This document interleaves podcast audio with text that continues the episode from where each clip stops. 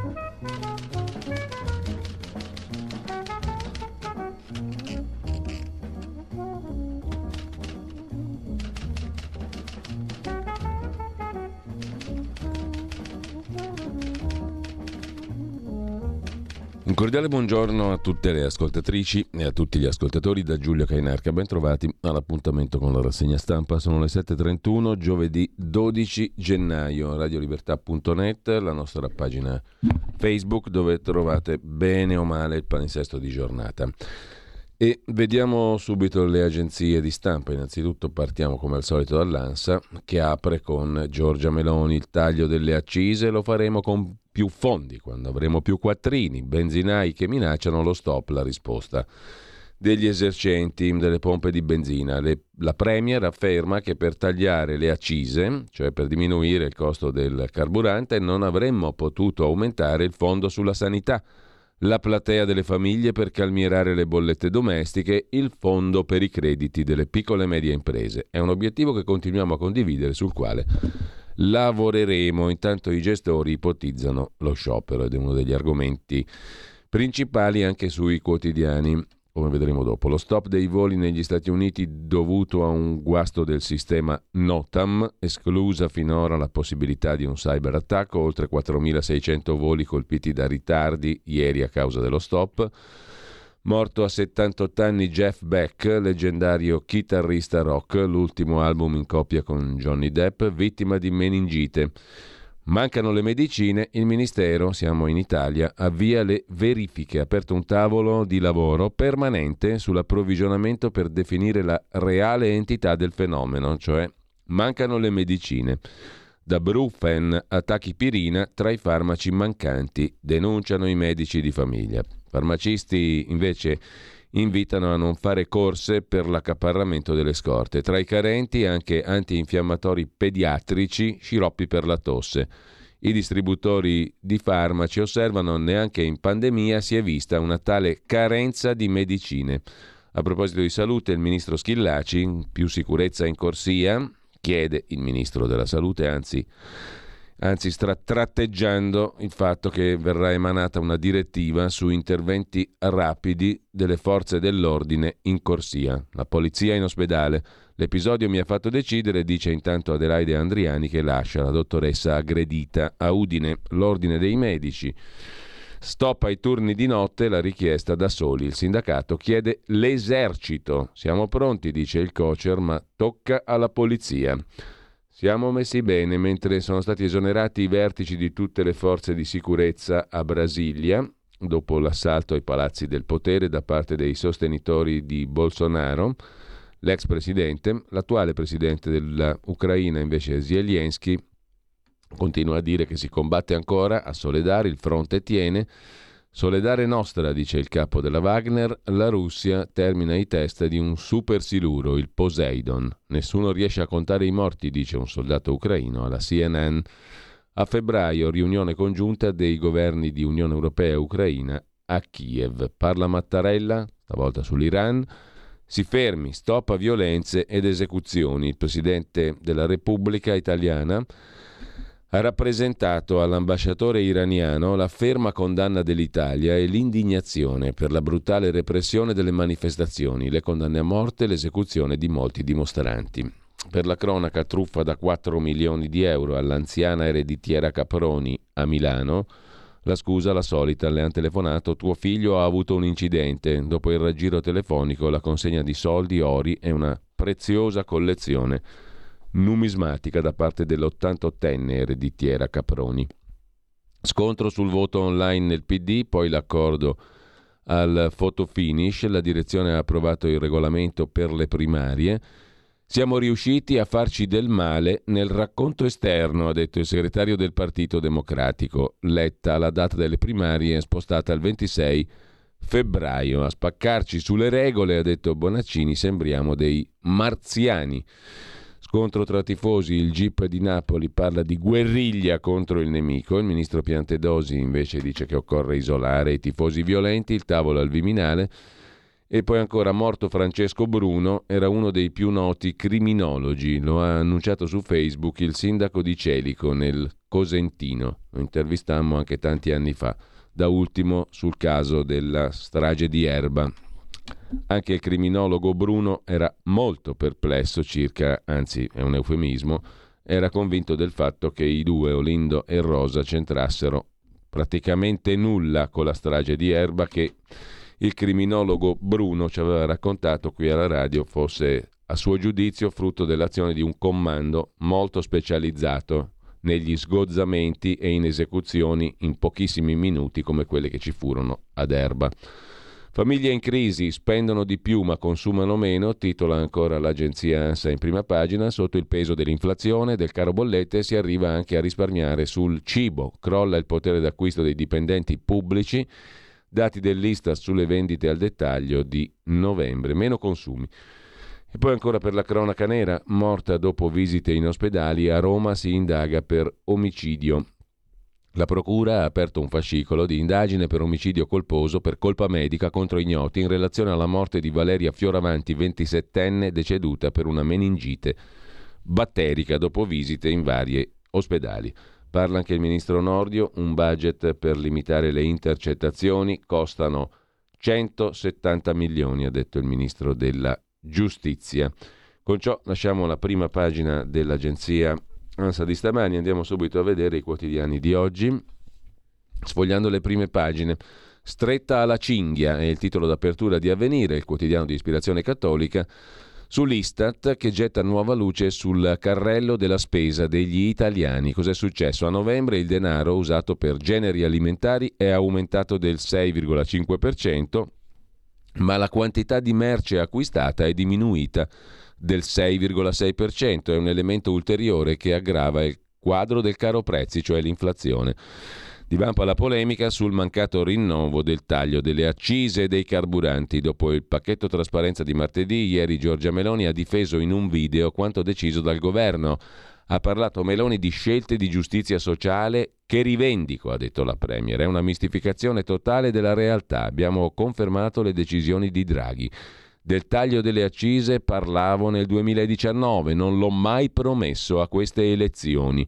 Ma le opposizioni la smentiscono, o dice il falso o è smemorata, dicono all'unisono PD, Terzo Polo e 5 Stelle. E poi lei è costretta a rettificare. Sì, è vero, ne ho parlato alle ultime elezioni, ma si può fare solo con maggiori entrate. I benzinai intanto criticano le nuove misure, chiedono un incontro al governo e valutano uno sciopero a fine mese. Anche Avvenire si occupa in prima pagina dei farmaci introvabili, sarebbero o sono 3200, niente meno, i farmaci che non si trovano più sugli scaffali delle farmacie italiane. Scarseggiano soprattutto antinfiammatori, antidolorifici, antibiotici. Il viaggio di avvenire tra gli italiani in coda da nord a sud alla ricerca di medicine importanti per la salute.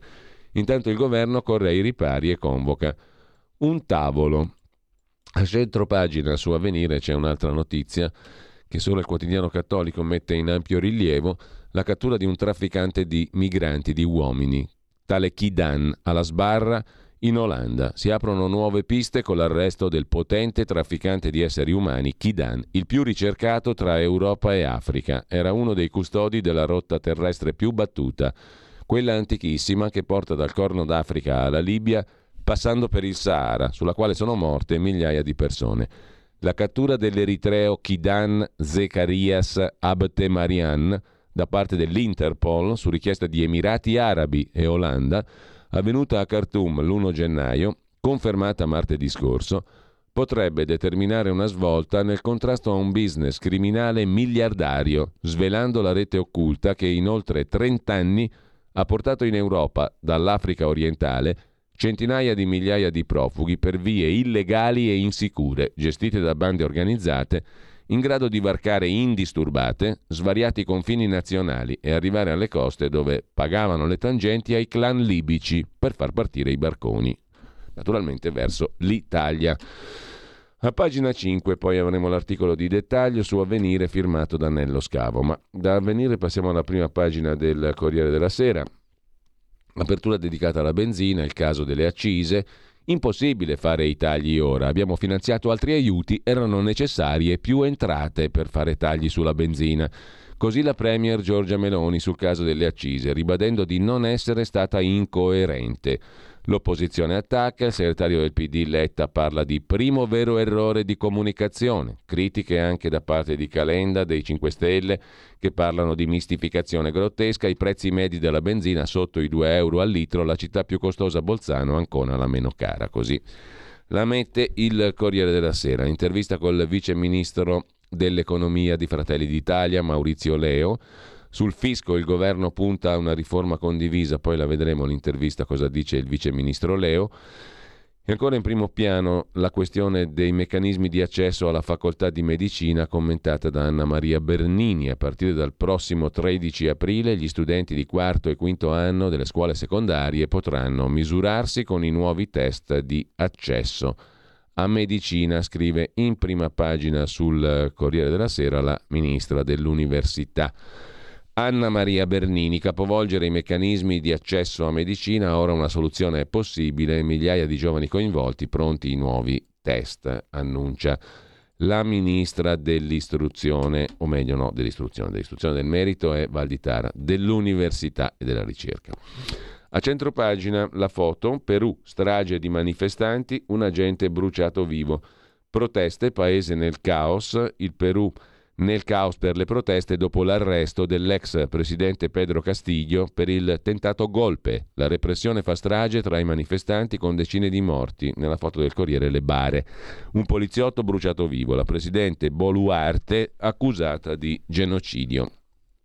C'è poi l'intervista di Giovanni Bianconi al capo della polizia Giannini, sicurezza pubblica a rischio per gli ultra, la possibilità che gli ultra di Roma e Napoli si potessero scontrare era nota, ma non sapevamo dove e quando. Il peggio però è stato evitato, quello che è accaduto è gravissimo, continuiamo le indagini. Sequestrati infine a Milano, lo racconta Luigi Ferrarella sul Corriere della Sera, 40 milioni di euro al paladino dei risarcimenti alle vittime di incidenti stradali rimaste invalide. Raffaele Gerbi li ingannava trattenendo fino al 70% il paladino dei risarcimenti alle vittime di incidenti stradali. Dal Corriere della Sera alla prima pagina del Fatto Quotidiano, apertura del quotidiano di Marco Travaglio dedicata alle armi, alle accise, alle poltrone. Forza Italia e Lega provocano Giorgia Meloni, tutti contro tutti, un video boomerang di Giorgia Meloni furiosa con gli alleati sono spaccati anche sull'Ucraina, sì dai forzisti e dai leghisti, ma con più critiche di PD e centro alle armi all'Ucraina. No 5 Stelle e sinistra. Intervista alla democratica Susanna Camusso, già segretaria CGL, astenuta sugli armamenti all'Ucraina, dice la democratica, adesso basta, si allontana soltanto la pace. E dopo, dopo di Luca Bonaccini si piglia anche burlando, niente po' di meno. Nel PD l'accordicchio primaria online ok, ma soltanto per disabili e per chi vive lontano le primarie. Tre boss dicono basta al 41 bis, ma il giudice dice no, ci provano, ma sono respinti. Tre stragisti mafiosi, Filippo Graviano, Antonino Mangano, Luigi Giacalone, hanno chiesto la revoca del carcere duro. Il tribunale di sorveglianza ha detto no. Un altro pubblico ministero, quello di Trieste, Antonio De Niccolo, contro la riforma Cartabia, soltanto una multa a chi fa un pestaggio, la riforma Cartabia un disastro. I ragazzi manifestano per i morti in stage e contro i mandanti di un sistema che li sfrutta. Valditara, ministro degli studenti, vuol querelare i suoi stessi studenti perché hanno detto che è lui il mandante dei morti negli stage da parte degli studenti. Qualche ragionetta forse ce l'ha il ministro Valditara a qualcuno, mentre il punto M è il titolo dell'articolo di Marco Travaglio. C'è sempre un momento nella carriera di un leader che somiglia al punto di rottura del cristallo infrangibile. Lo colpisci un'infinità di volte e resiste. Poi prende un colpetto, in un punto debole e nascosto, e si crepa tutto o va in mille pezzi. Non sappiamo se per Giorgia Meloni quel momento o quel punto sarà la questione dei carburanti, ma ne ha tutta l'aria. Intendiamoci nulla che possa far cadere il governo, prosciugare il largo consenso di cui gode la Premier, ma qualcosa, vedremo se piccolo o grande, sembra essersi rotto nell'idillio con il suo popolo. Non per merito dell'opposizione divisa e per due terzi inesistente, ma per merito suo. Ha fatto tutto lei, Giorgia Meloni. Prima ha promesso di abolire le accise, insultando i governi che non lo facevano, poi non solo le ha mantenute, ma ha pure abolito gli sconti del governo Draghi. Scelta politica che, visti i pochi soldi a disposizione, gli italiani avrebbero capito se la Meloni non avesse puntato il dito su fantomatici colpevoli dei conseguenti aumenti, inventando nemici comodi e invisibili, gli speculatori, che esistono e come, ma stavolta non c'entrano nulla, visto che gli aumenti collimano al millesimo con gli sconti cancellati. L'hanno detto anche il ministro Pichetto e il comandante della Guardia di Finanza Zaffarana, allibito per essere stato convocato da Meloni e Giorgetti per indagare sui rincari causati da Meloni e Giorgetti. A quel punto Meloni ha perso la Trebisonda, scrive Travaglio, e se l'è presa con imprecisate campagne di stampa, anche se tutta quella di destra, quasi tutta quella indipendente, per non parlare dei TG scendiletto, continuano a menarla su inesistenti furbetti e speculatori. Sempre più incartata, la Premier ha detto che in campagna elettorale non ho mai promesso il taglio delle accise. Strano, perché il programma elettorale di Fratelli d'Italia, di cui lei pare che sia la leader, recita sterilizzazione delle entrate dello Stato da imposte su energie e carburanti e automatica riduzione di IVA e di accise. È anche su questa premessa che ha preso il 26% dei voti. Ora deve spiegare perché fa l'opposto, su un raro caso in cui non può incolpare il governo precedente. Potrebbe prendersela con gli speculatori delle armi e con Draghi per le vere ragioni di tutti i rincari, le sanzioni alla Russia che danneggiano più i sanzionatori che il sanzionato e il nulla fatto per agevolare il cessate il fuoco e le sanzioni. Invece ieri ha deciso, in ottima compagnia di PD, Azione, Italia Viva, di inviare altre armi. Quindi, per il poco che attiene all'Italia, la guerra deve proseguire a oltranza e la lobby degli armamenti continuare a ingrassare sulla pelle degli ucraini a spese nostre. Si potrebbe dire chi è causa del suo mal pianga se stesso se il male non fosse il nostro. Lasciamo la prima pagina del fatto con gli uffizi di Firenze. Il biglietto va a 25 euro, più del Louvre e del Prado, scrive il fatto. Andiamo al giornale di Augusto Minzolini. Per il momento ancora di Berlusconi, prossimamente di Angelucci, deputato Lega.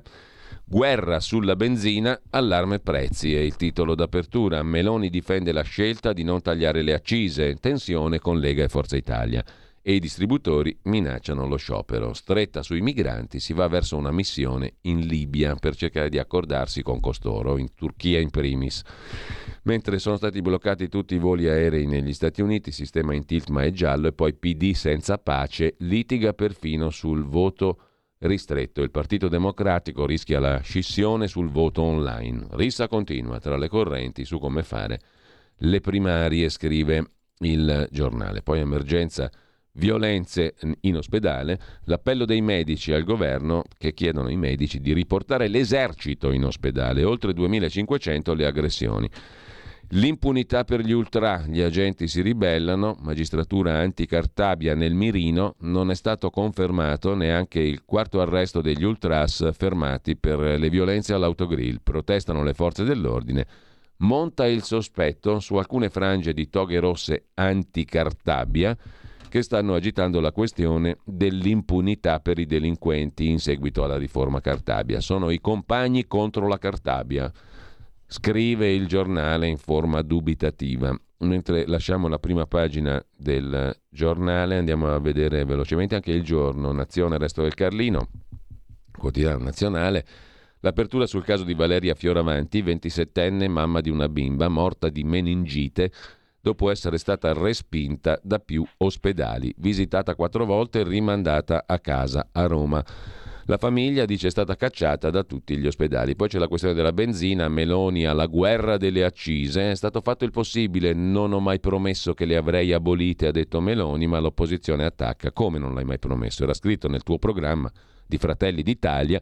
Salari bassi, altro tema del quotidiano nazionale, le quattro mosse allo studio di governo e sindacati. Poi da Milano troppi precari, troppi salari bassi, la metropoli crea soltanto disparità.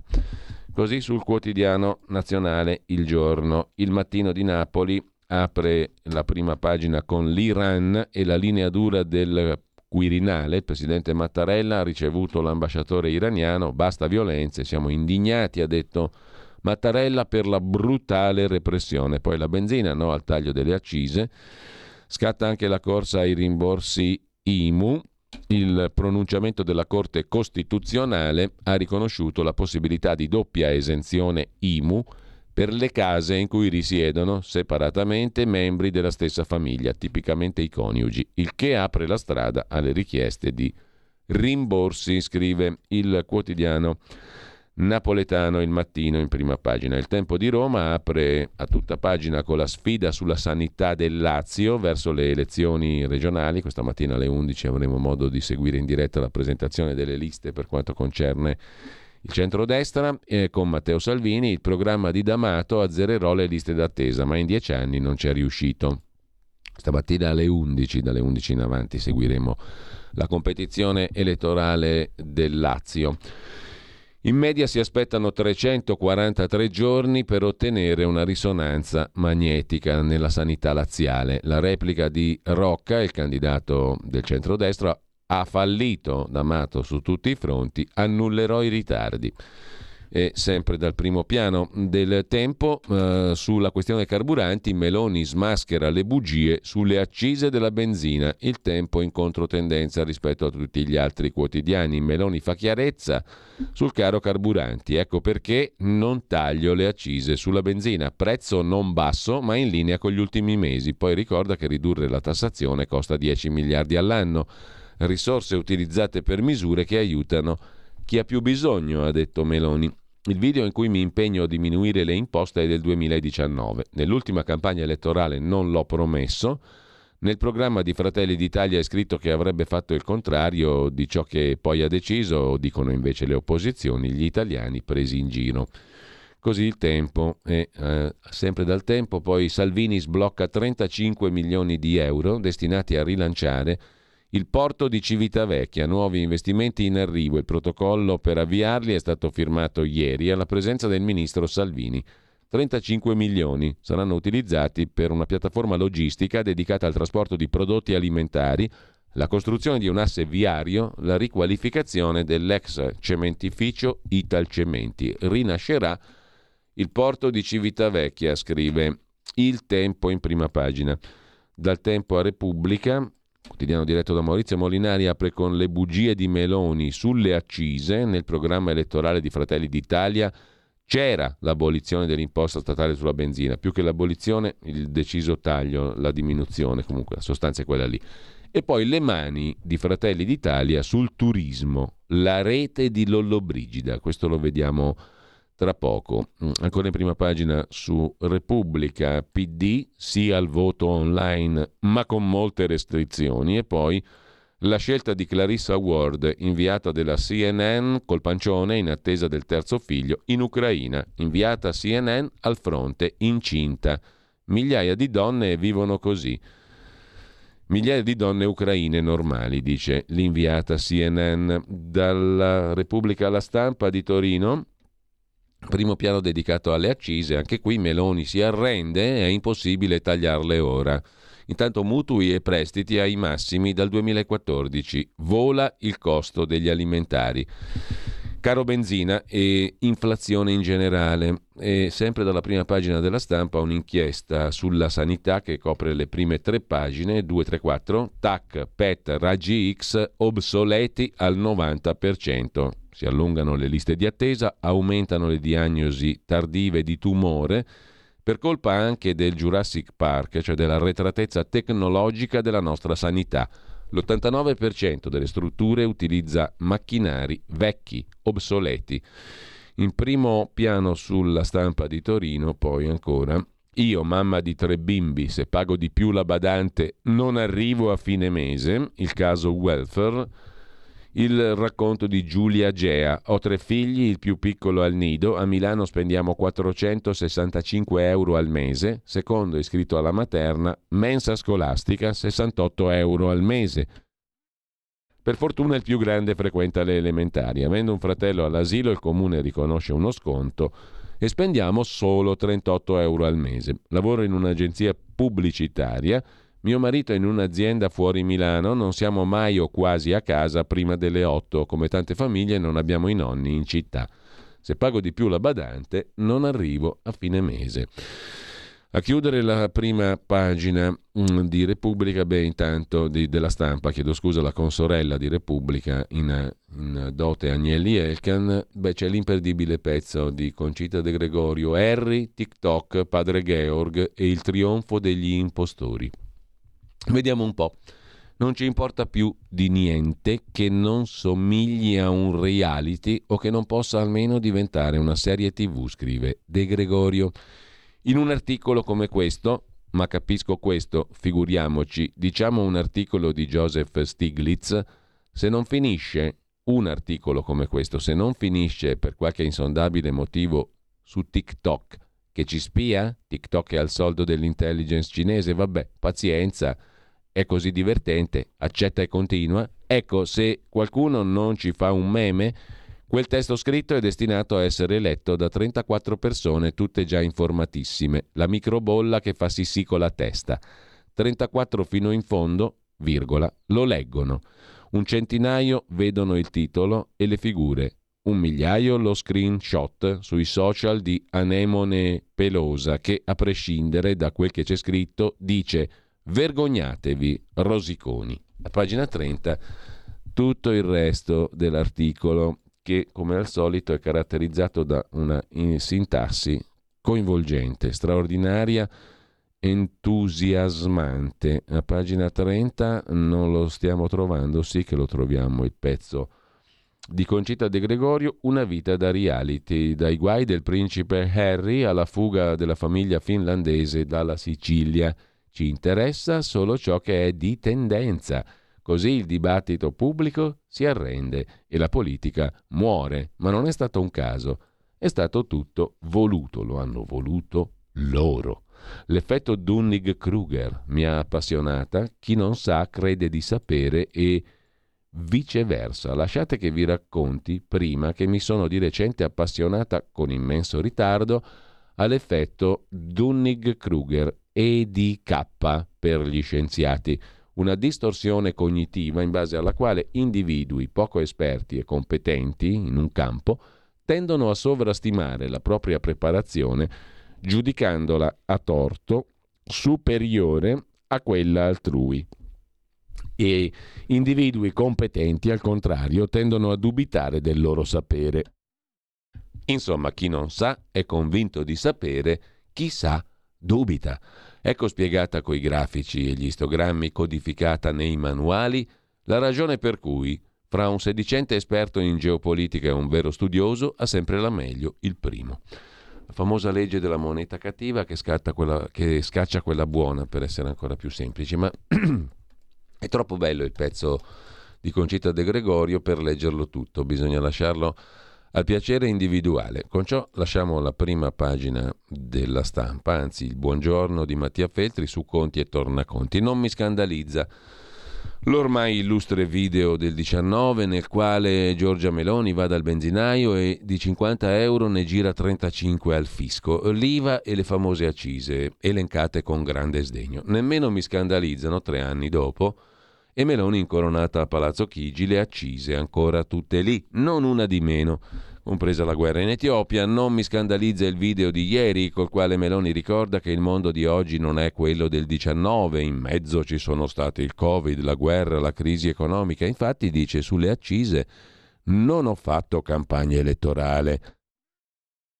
Ricordo, senza scandalizzarmi, il tweet di dieci mesi fa, quando il mondo era più o meno quello di oggi, e Meloni intimava a Mario Draghi di ridurre le accise e ancora non mi scandalizza il proposito di ridurle, vanamente contenuto nel programma di governo alle ultime elezioni di Fratelli d'Italia.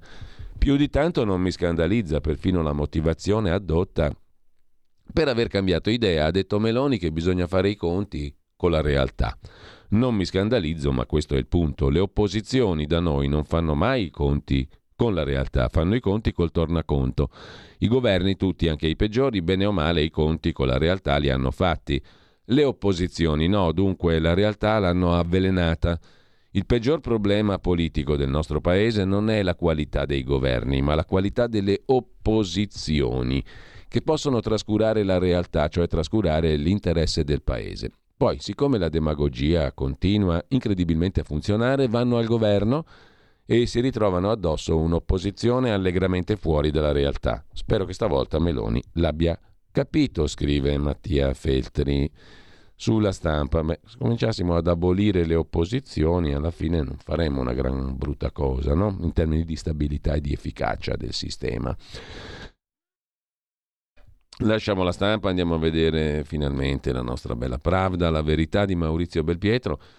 Delinquenti subito liberi, la Cartabia è un problema. Appello a Nordio, legge da cambiare al più presto, scrive Belpietro. La riforma di Marta Cartabia ostacola gli agenti di polizia che non possono arrestare neanche in flagranza di reato. Ciumbia e con la genialata di abolire i furfanti per snellire i, pro- i processi, la pupilla di Mattarella, la Cartabia, aspira a guidare il Consiglio Superiore della Magistratura, scrive Maurizio Belpietro. Arrivano i frutti del metodo Cartabia. Reati aboliti, delinquenti a spasso. Per snellire i processi e incassare i fondi europei, Marta Cartabia, l'ex ministra di giustizia, ha favorito molti criminali. Senza denuncia nessuno potrà punirli. È come se per ridurre le liste d'attesa eliminassimo le visite e pensare che la vogliono al Consiglio Superiore della Magistratura. Chi commette misfatti abituali o stupra sarà titolato a godere di sconti di pena. Botte alla fidanzata? Se anziché in caserma lei va in ospedale, il violento se la cava, scrive Belpietro nel suo editoriale. Mentre Francesco Borgonovo intervista il ministro dell'Interno, Matteo Piantedosi, vi spiego come ripuliremo dal degrado le stazioni delle grandi città. Il ministro annuncia un'operazione immediata. I guai nascono dai flussi migratori incontrollati che vanno fermati prima della partenza. Tajani e io avremo incontri bilaterali con Tunisia, Libia e Turchia. Subito un intervento per le stazioni sicure, le stazioni di Roma, Milano e Napoli, annuncia il ministro dell'Interno. I problemi nascono dai flussi migratori incontrollati, gli sbarchi generano emozione poi di quelle persone ci si dimentica, ma il vero tema resta la lotta alle partenze. A breve con Tajani incontreremo appunto in bilaterale i vertici di Tunisia, Libia e Turchia. In Unione Europea c'è volontà di cooperazione. Certo, poi bisogna passare dalle parole ai fatti, dice il ministro dell'Interno Matteo Piantedosi, intervistato a pagina 3 della Verità di stamani, mm, sempre dalla verità, visto che siamo in prima pagina, Lula approfitta dell'assalto per fare il suo golpetto, il repulisti, il contro-repulisti in Brasile. E poi se governa Meloni si può dire allarme immigrazione, progressisti ipocriti e a centropagina l'ultima della sinistra, adotta l'ecoteppista, le donazioni vanno da 15 a 100 euro, le voci comprendono viaggi, pasti rigorosamente vegani, alloggio spese legali, tutto per permettere ai vandali di ultima generazione di bloccare auto o imbrattare quadri. da 15 a 100 euro è il tariffario della campagna Adotta un ecoteppista, lanciata da Ultima Generazione e che tanto piace alla sinistra, scrive la verità. Si potranno assicurare pasti vegani, biglietti del treno, un alloggio per due giorni, fondi per le spese legali. Intanto sulla benzina maggioranza divisa, ma i danni veri li fanno Unione Europea e guerra. Poi ancora Di Maio e l'ambasciatore in Qatar, regalo in extremis a Franceschini, siamo dalla parte delle nomine. 23 dirigenti ministeriali su 25 sono stati messi dal Partito Democratico, scrive la verità in prima pagina, alle pagine 12 e 13. Gli articoli di Claudio Antonelli, Daniele Capezzone, Gianluca Paolucci, Alessandro Darold. L'ultima nomina di Di Maio, l'uomo di Franceschini, messo come ambasciatore in Qatar. Paolo Toschi, consigliere diplomatico di Franceschini, si è insediato il 17 ottobre. Da Bruxelles all'Italia la sinistra ha un occhio di riguardo per il Golfo Persico, scrive La Verità. A Palazzo Chigi 23 dirigenti su 25 sono stati scelti dal Partito Democratico, continua Alessandro Darold. Occupati tutti gli snodi fondamentali dell'alta burocrazia. Alcuni nomi sono gli stessi addirittura del governo Monti. Il patrimonio di Altani, invece, Qatar, è in mano a due amici di Monte dei Paschi e Carlo De Benedetti, scrive Gianluca Paolucci. Michele Faissola, ex Deutsche Bank, prima condannato poi assolto nel processo sul Monte dei Paschi, e Francesco Fabiani, già numero uno della cassaforte di Carlo De Benedetti, amministrano parte dei beni della famiglia dell'emiro del Qatar Al-Thani, scrive. La verità alle pagine 12 e 13 sotto la testatina internazionale rossa. Sono comunque tre articoli assai interessanti quelli della verità di stamani. Mm, Dalla verità ancora facciamo in tempo a citare, torniamo alla prima pagina, l'articolo di Camilla Conti, residenza per disabili uccisa dal panico Covid. Stiamo parlando di una residenza a Bresso, il Faro. Funzionava, poi con il lockdown sono saltati i controlli. La residenza per disabili Il Faro era un'eccellenza nel milanese, la psicosi pandemica e le restrizioni hanno limitato i controlli alla gestione. Ora gli ospiti vivono in scarse condizioni igieniche, con soffitti che gocciolano, pochi operatori, continuando però a pagare 2.800 euro al mese, così sulla verità. Dalla verità passiamo alla prima pagina di Libero. L'apertura è il titolo principale sulla questione di Milano, i 30 all'ora. A 30 all'ora si muore di più. Fermate i sindaci del PD, scrive Massimo Sanvito. Uno studio francese, abbassare la velocità delle auto non riduce gli incidenti gravi, anzi le vittime tra i pedoni aumentano del 38%. Poi Giorgia Meloni sulla benzina, con la sinistra i prezzi erano più alti, mentre incolpano Valditara per i ragazzi morti negli stage presso le aziende e il ministro denuncia gli studenti rossi.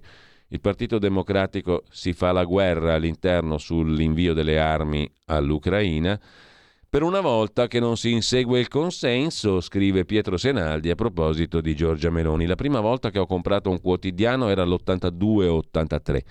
Mi è rimasto in mente il titolo dell'editoriale, Mille lire, il resto mancia. Si trattava di un commento, scrive Pietro Senaldi, contro l'ennesimo aumento della benzina che era salita a 995 al litro o giù di lì, e le maledette accise che gonfiano il prezzo del carburante. Questo per dire che quanto successo da che il governo ha deciso di non prorogare lo sconto alla pompa di 18 centesimi su ogni litro alla pompa appunto non è una novità.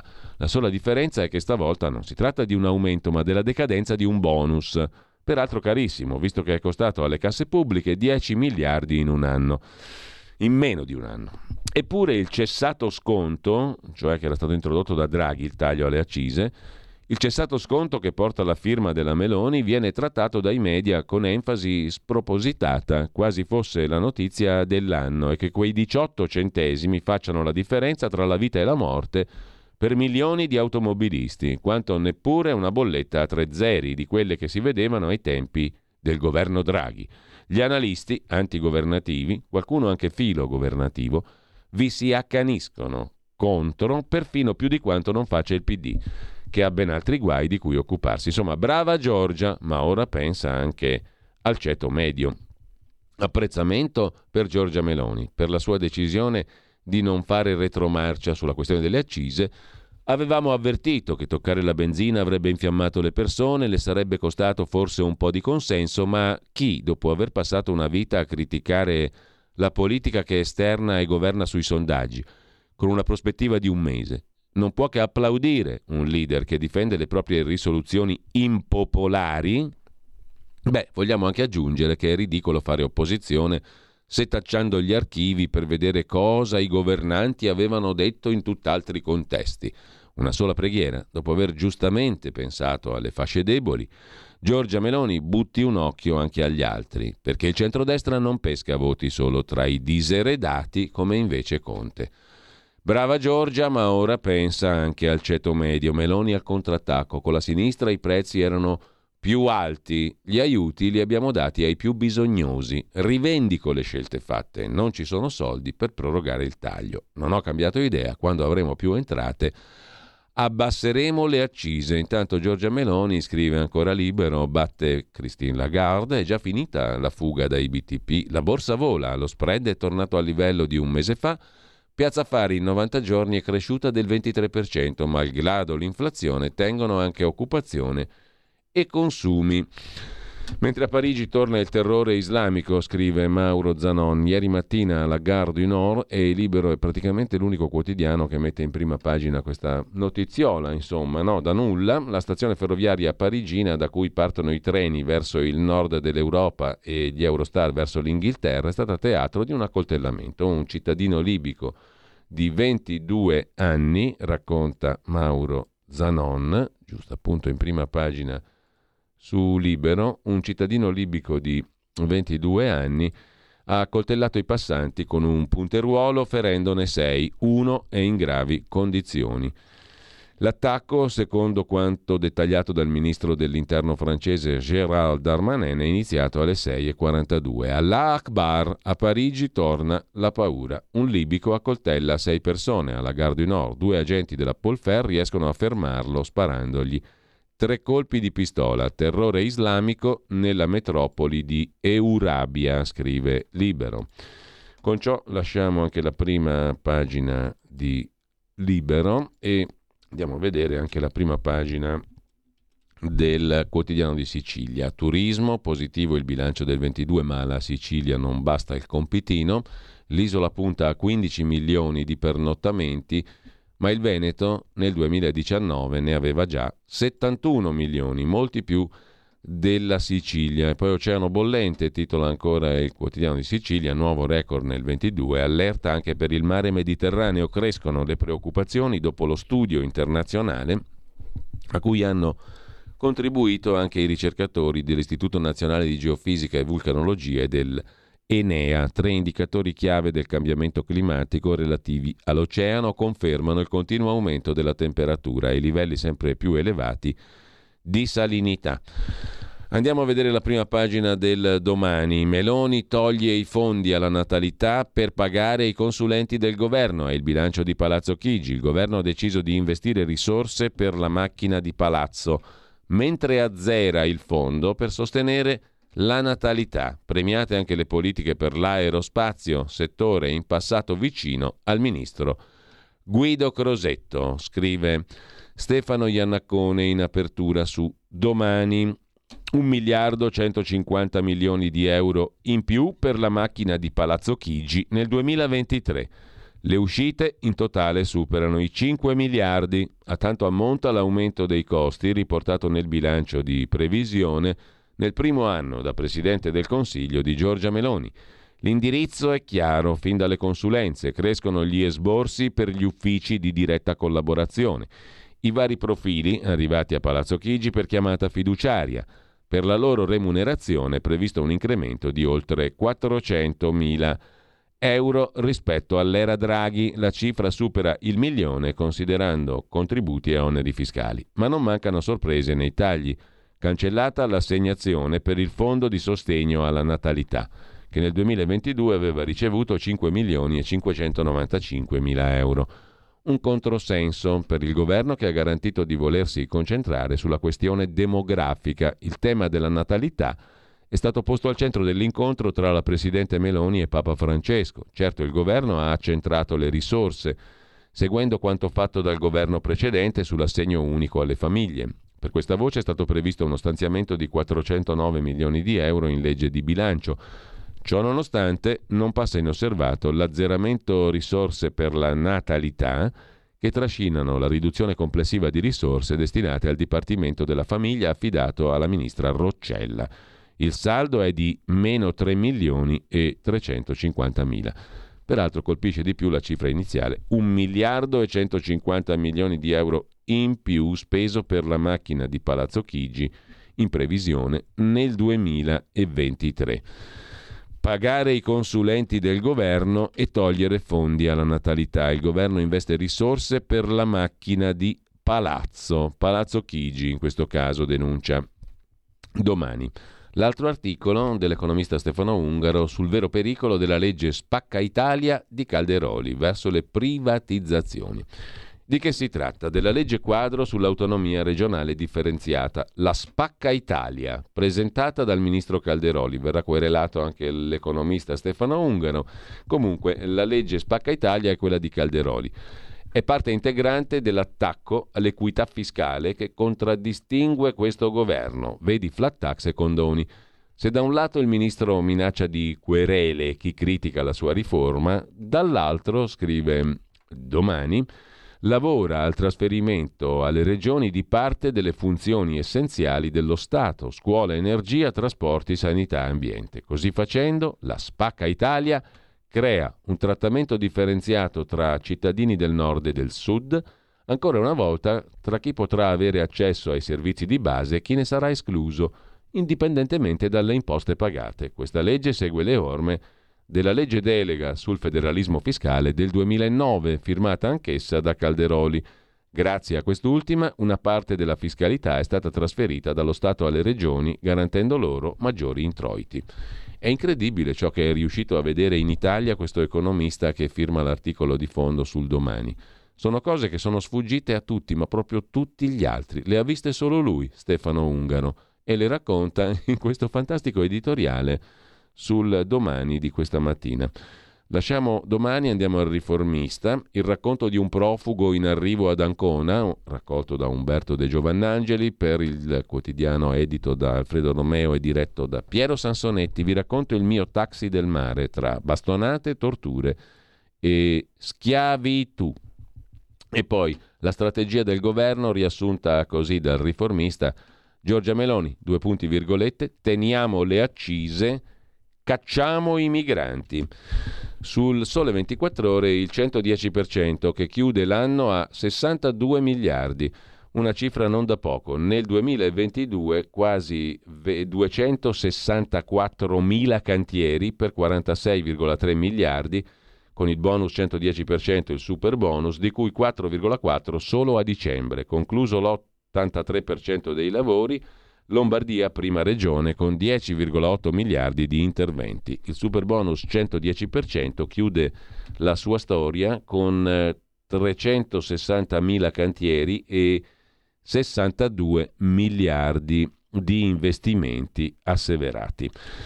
E vediamo anche il dubbio, il quotidiano degli avvocati penalisti. L'apertura è sulle intercettazioni selvagge, Nordio non molla, ma Giulia Bongiorno si impunta sull'abuso d'ufficio. Scoppia la grana con l'ex ministra Bongiorno, la leghista, sulla legge più odiata dai sindaci, mentre il guardasigilli continua la sua battaglia sulle intercettazioni, parlando di spese fuori controllo. Mentre il guardasigilli, il ministro Nordio, ha parlato anche dell'anarchico cospito in sciopero della fame al regime speciale. È un fardello di dolore, ha detto Nordio, più in generale in realtà parlando dei suicidi in carcere, in aula alla Camera dove risponde a diverse interrogazioni. Nessuno lo interpella direttamente sul caso di Alfredo Cospito, l'anarchico detenuto a Sassari in regime di carcere duro da quasi tre mesi, 81 giorni, in sciopero della fame ma è chiaro che fra i pensieri del guardasigilli la vicenda del recluso nel carcere sardo a un posto non marginale, scrive il dubbio. Vediamo anche Italia Oggi, partite IVA, vigilate speciali è l'argomento d'apertura, aumentano le situazioni nelle quali l'Agenzia delle Entrate può provvedere alla chiusura d'ufficio di aziende che mostrano particolari indici di rischiosità fiscale. Per le partite IVA cosiddette apri e chiudi, poco collaborative, a rischio frodi o inattive, l'Agenzia delle Entrate può disporre chiusura d'ufficio. Grazie alle disposizioni della legge di bilancio si ampliano le situazioni nelle quali l'Agenzia delle Entrate può provvedere alla cessazione d'ufficio della partita IVA che presenta particolari indici di rischiosità fiscale. Sempre su Italia Oggi, poi, il ministro dell'economia Giorgetti non vuole azioni ITA, l'ex Alitalia, con la quale si deve chiudere dopo 76 anni di sprechi, scrive Franco Bechis. In primo piano anche Alessandra Ricciardi che interpella il politologo dell'Università Statale di Milano, il professor Paolo Natale, consulente Ipsos, sulla questione delle primarie del PD. Farle dopo le regionali è una scelta suicida, perché il PD perderà sia nel Lazio che in Lombardia. Sarebbe stato preferibile rinviare alla primavera le primarie, così da dare al partito il tempo di assorbire la botta e ai candidati alla segreteria il tempo di riscaldare e motivare gli elettori. Il PD con la segreteria di Letta è in caduta libera, solo il 75% di chi lo ha votato alle politiche lo rivoterebbe ci sono spazi però di recupero. Infine il diritto rovescio. Il corsivo di prima pagina di Italia Oggi va bene che la Svizzera è la patria del gruviera, come è noto il formaggio è pieno di buchi, ma vedere che la Banca Nazionale Svizzera BNS si è ridotta come il formaggio nazionale non se l'aspettava nessuno a Berna invece lo storico Istituto Bancario Elvetico ha presentato un bilancio 2022 che piange, avendo accumulato perdite per quasi 140 miliardi di euro. In 126 anni di esistenza non si era mai visto un buco così. Per dare l'idea dell'entità persa si può ricordare che con essa si potrebbero realizzare 20 ponti sullo stretto di Messina. Il tracollo della Banca Nazionale Svizzera è dovuto prevalentemente alle perdite dei titoli tecnologici degli Stati Uniti, nei quali la banca aveva massicciamente investito. Lo scorso anno il Dow Jones ha perso il 9,2% del valore e il Nasdaq il 34%, travolto anche dai mille miliardi di capitalizzazione persi da Apple e dal 40% di capitalizzazione lasciato sul terreno dai titoli di Jeff Bezos, Amazon e tutto il resto. Così su Italia Oggi.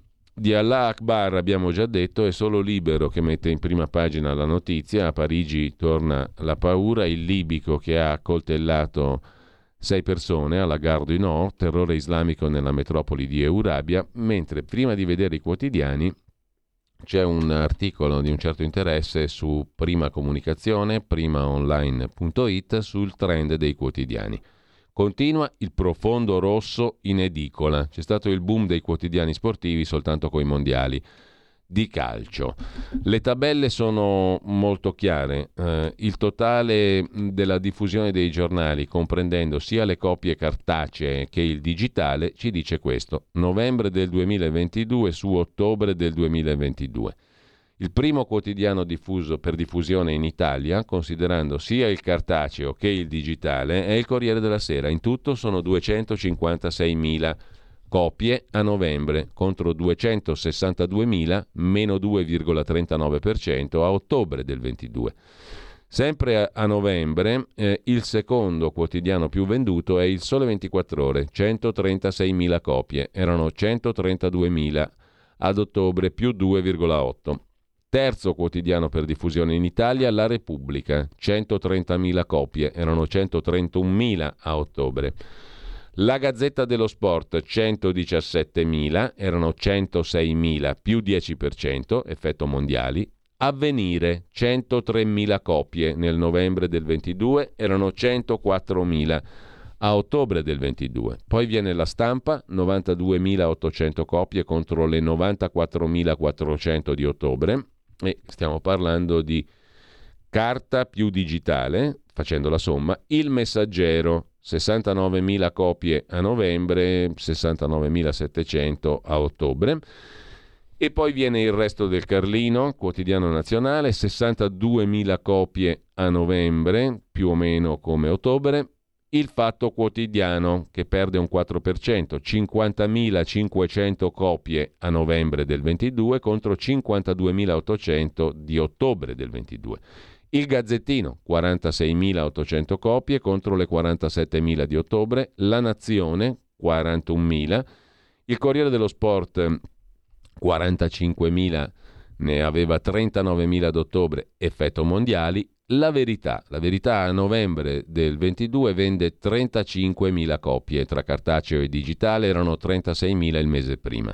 Poi abbiamo Dolomiten, 35.000 copie, L'Eco di Bergamo, 31.800, Il Giornale di Berlusconi, prossimamente di Angelucci, 30.719, Messaggero Veneto 28.900, Unione Sarda 28.300, Secolo XIX 24.000, Giornale di Brescia 24.000 e questi sono i giornali più venduti in Italia, cartaceo più digitale a novembre del 22. In sostanza scrive mm, in primo piano eh, prima comunicazione, facendo poi il confronto anche anno su anno, novembre 22 contro il novembre del 21 e qui perdono veramente tutti.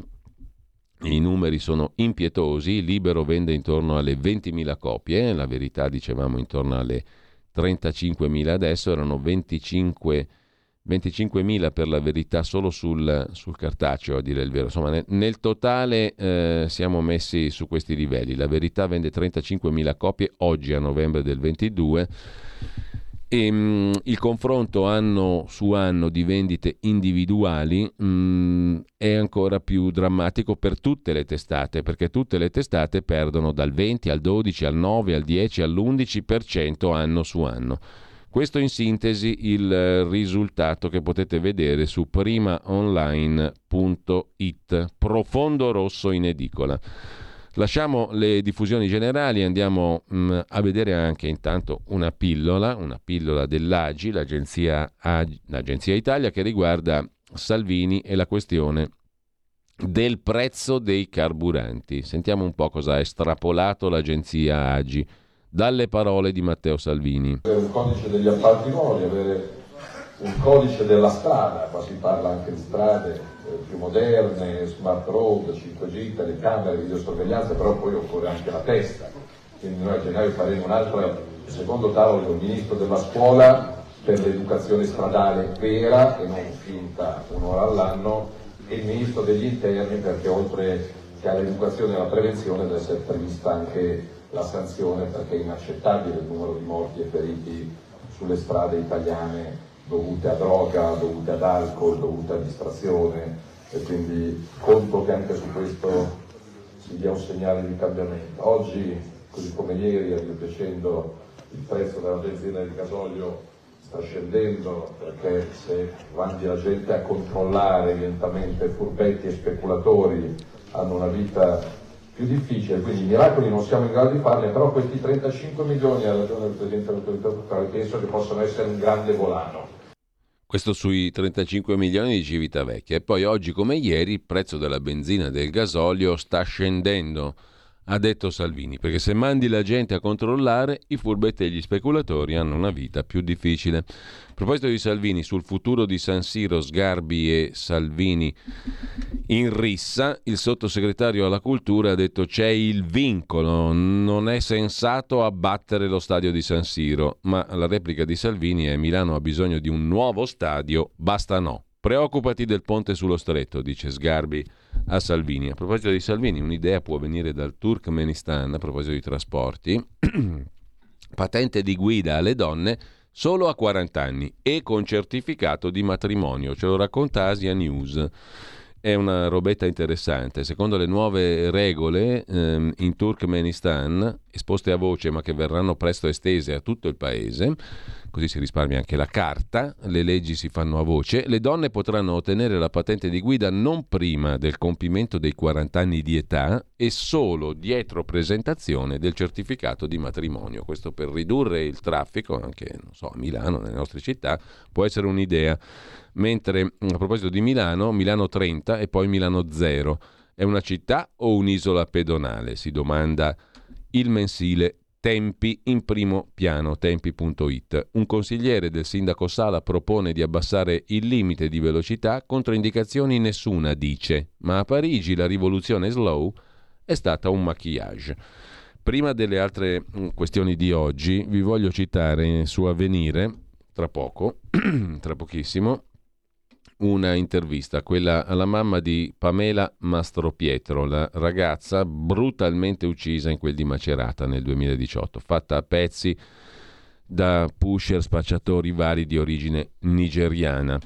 Il dolore immane, il dono della fede, così resisto alla tragedia di mia figlia. Serve ancora chiarezza, nessuno discuta il reato di violenza sessuale, no all'odio Trovo il coraggio nella Bibbia, dice Alessandra Verni, mamma di Pamela Mastropietro, i cui resti furono trovati dentro due valigie, due trolley, in un fosso vicino a Pollenza, Macerata. Nessun odio contro chi è ancora alla sbarra, con l'accusa di avere ucciso, stuprato, fatto a pezzi, cinque anni fa a Macerata, sua figlia, Pamela Mastropietro. Stai ascoltando Radio Libertà. La tua voce libera, senza filtri né censura. La tua radio.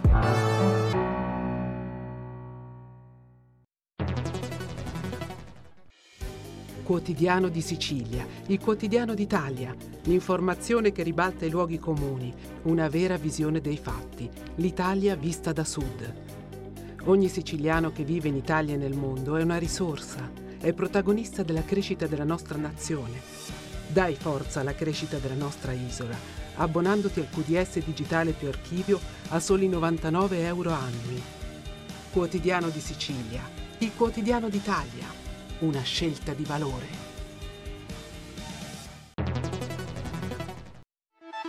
Stai ascoltando Radio Libertà, la tua voce libera senza filtri né censure, la tua radio.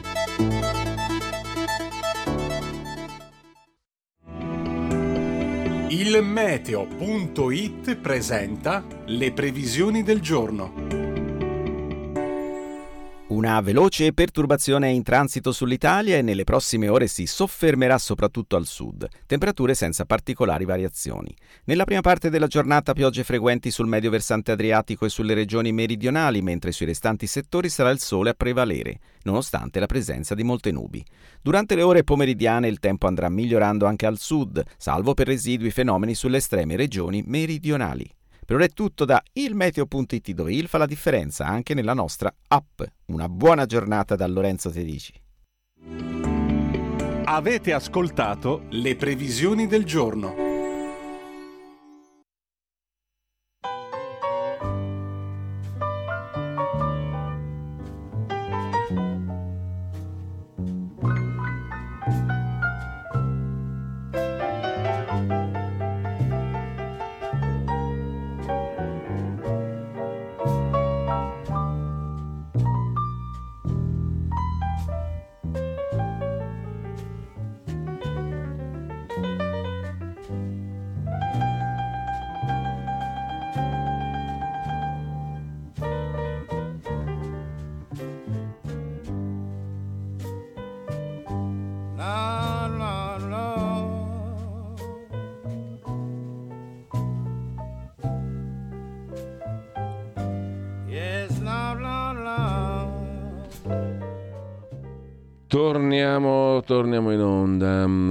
Dopo la piccola pausa musicale. Jane McSun, se non vado errato, Ten Nobody Business If I Do. Nasceva oggi, 12 gennaio 1916, in Oklahoma.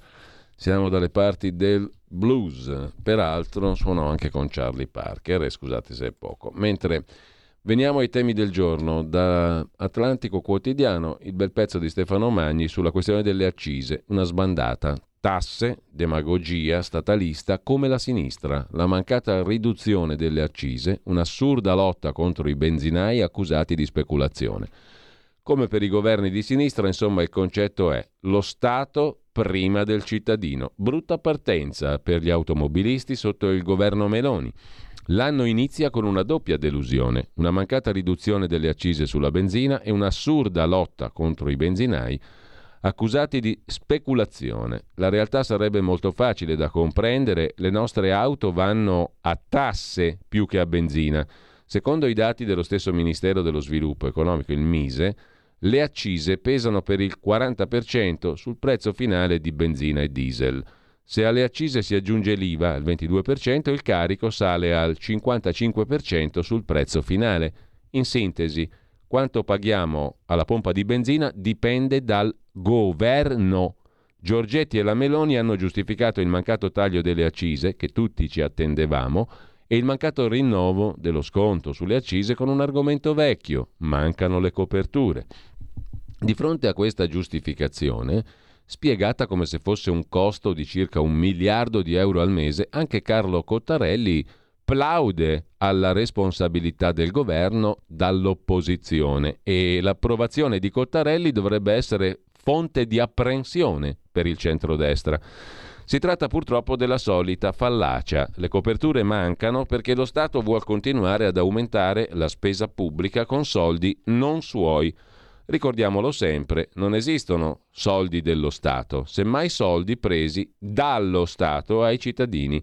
Quelli che sono spiegati come costi non sono euro già a disposizione del governo, ma la previsione di una riduzione di entrate di risorse private prese dai cittadini che fanno benzina. Quindi anche lo stesso linguaggio dimostra che non è cambiata l'impostazione rispetto ai governi di sinistra, cioè lo Stato viene prima del cittadino. Brutto segno.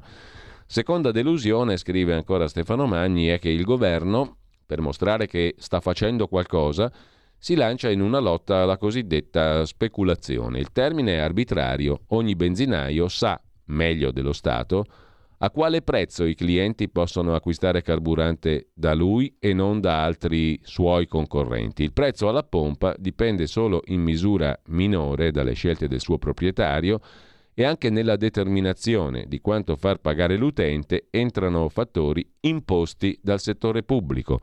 Per esempio, regolamenti comunali che impediscono alle pompe di vendere altri prodotti che non siano carburanti per evitare la concorrenza con i negozi vicini Chiaramente chi vende solo carburanti deve rifarsi sul prezzo alla pompa.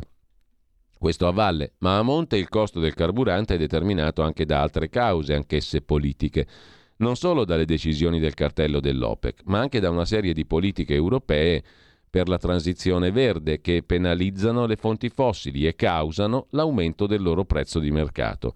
Lo Stato crea il problema e impone la soluzione, facendola pagare a chi è più vittima che carnefice. Si sta studiando un calmiere, l'effetto sarà lo stesso di tutte le volte che si è imposto il calmiere, code alle pompe di benzina. Nel frattempo il benzinaio, definito speculatore, sarà obbligato a esporre un prezzo calcolato sulla media nazionale, che è un altro valore arbitrario così da mostrare al cliente quanto sia giusto o ingiusto il prezzo che vuol fargli pagare. Il trasgressore sarà severamente punito con la sospensione dell'attività fino a 90 giorni. Tre mesi.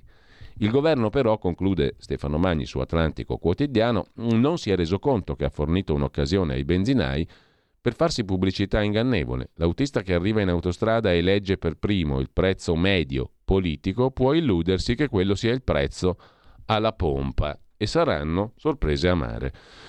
Sui prezzi della benzina anche il sussidiario.net con Patrizia Feletig, le royalties alle autostrade e le scelte verdi dietro i rincari. Il governo ha tolto lo sconto sulle accise senza fare i conti coi prezzi dei prodotti raffinati e di tutto quel che incide sul costo dei carburanti in autostrada. Da anni c'è la battuta che l'auto fa il pieno di tasse e non di carburante. Il valore di un litro di carburante è costituito al 58% dalla componente fiscale, cioè accise e IVA. Ora, con i rialzi del 10% alla pompa di benzina in prima settimana del nuovo anno, constatiamo con mano, o meglio col portafoglio, la metafora. In base ai numeri riportati dal portale Ministero Ambiente e Sicurezza Energetica, tra Capodanno e domenica la benzina, modalità self, ha registrato un incremento di 16,8 centesimi, passando a 1,81 euro al litro, il gasolio 1,86, 16 centesimi in più. Questo è il prezzo Italia, cioè la media ponderata dei prezzi delle varie compagnie petrolifere sul territorio. Gli aumenti riflettono il ripristino della tassazione piena, dopo mesi in cui le accise erano state tagliate come misura per alleviare famiglie e imprese dai prezzi alle stelle della materia prima. Questa misura regressiva, in quanto ne beneficiano tutti pro- senza riferimento al reddito, distoglieva dalle casse dello Stato un miliardo di euro al mese, un miliardo in meno da destinare all'aumento del taglio del costo del lavoro, come ha detto la Premier Meloni, un miliardo in meno da destinare all'aumento dell'assegno unico per le famiglie, fondo sanità, allargamento della platea famiglia a cui dare un sostegno per pagare le bollette e agevolare le assunzioni. La scelta del governo è stata suggerita dal calo del prezzo del barile di petrolio. Peccato che, come spiega l'analista Salvatore Carollo, esperto di mercati delle materie prime, esiste un disallineamento tra il prezzo del greggio e quello dei derivati. Questo perché la capacità di raffinazione fatica a coprire l'intera domanda del mercato. Come mai? Negli ultimi 10-20 anni, scrive il sussidiario, in nome della salvezza del pianeta, le politiche nazionali non hanno solo disincentivato gli investimenti in impianti di raffinazione, ma si sono adoperate per rendere aleatorio ogni investimento in quelle attività. Ora scontiamo questo deficit con prezzi gonfiati o con file di giorni per un pieno come in Africa o Asia.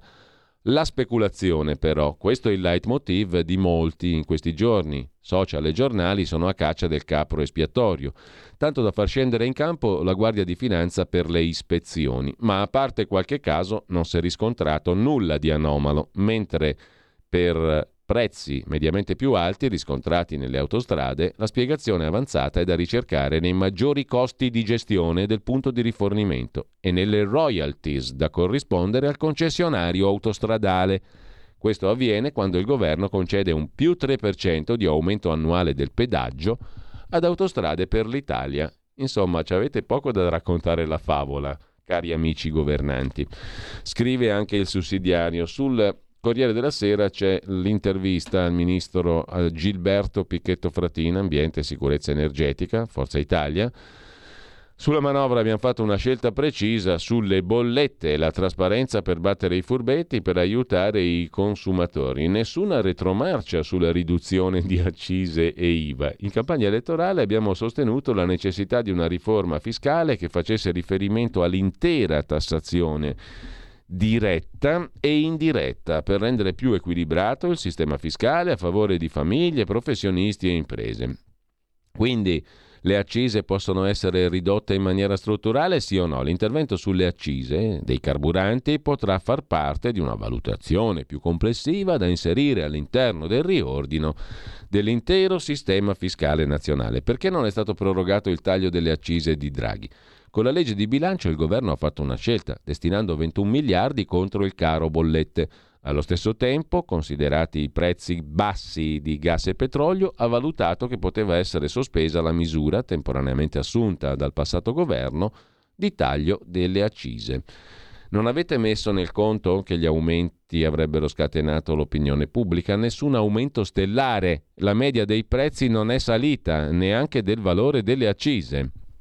I dati diffusi martedì parlano di media nazionale 1,81 per la benzina, 1,86 per il diesel. Quanto alla speculazione, i prezzi resi pubblici dal mio ministero rendono evidente che non si sono registrate anomalie generalizzate, soltanto casi specifici su cui abbiamo ritenuto necessario intervenire prontamente. Il governo ha mobilitato la Guardia di Finanza per controlli su tutto il territorio. Così il ministro Gilberto Picchetto Fratin. Mentre il capogruppo di Forza Italia Cattaneo dice abbiamo sbagliato a insistere sulla speculazione. Peraltro Cattaneo fu uno degli estensori del programma di centrodestra. Il taglio delle accise era una promessa elettorale. Quando si scrive un programma elettorale ci si dà sempre un orizzonte a cui arrivare. A volte succede che per raggiungere un obiettivo occorra più tempo, dice il presidente del gruppo di Forza Italia alla Camera, Alessandro Cattaneo, su Repubblica. Ce ne sono stati altri di errori di comunicazione da parte della maggioranza. Si è insistito troppo, per esempio, su fenomeni di speculazione che mi sembra che siano stati sopravvalutati. Quanto al taglio delle accise, io ero in maggioranza col governo Draghi e rivendico l'iniziativa di ridurre il prezzo della benzina allora, ma il prezzo medio della benzina in quel momento era di 2,4 euro al litro. A novembre, quando è stata approvata la finanziaria, il prezzo era sceso a 1,65 al litro e avevamo di fronte l'emergenza bollette il governo ha deciso di destinare al contenimento dei costi dell'energia il miliardo di euro del taglio temporaneo delle accise. Quelle risorse sono state usate in modo mirato a favore di famiglie indigenti. Mi fanno sorridere le polemiche della sinistra che dovrebbe avere a cuore questo tema, piuttosto che l'aggravio di spesa per chi deve fare il pieno al SUV. Così Alessandro Cattaneo. Sull'allarme carburanti, un errore lo stop al taglio delle accise, secondo Gian Claudio Torlizzi, intervistato da Gianmaria De Francesco oggi su Il Giornale. Torlizzi è esperto di materie prime, fondatore della società di consulenza T-Commodity. L'allarme carburanti, un errore, appunto, aver detto stop al taglio delle accise. Sottovalutati i costi di produzione, benzina e diesel resteranno cari, il prodotto interno lordo frena.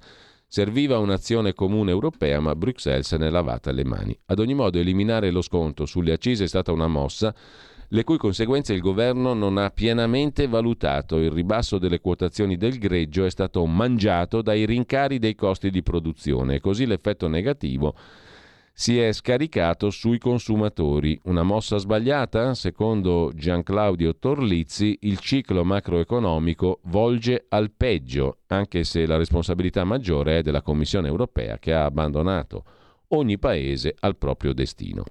L'optimum sarebbe stato che l'azione venisse coordinata con altri paesi europei, ma l'ordine sparso con cui si sta procedendo denuncia una ferita, un vulnus, perché la Commissione europea se ne è lavata le mani. Quel che è accaduto ha colto di sorpresa il governo che riteneva che il calo del prezzo del petrolio, del Brent, tornato a 80 dollari al barile, fosse sufficiente a ripristinare le accise compensate dal ribasso delle quotazioni.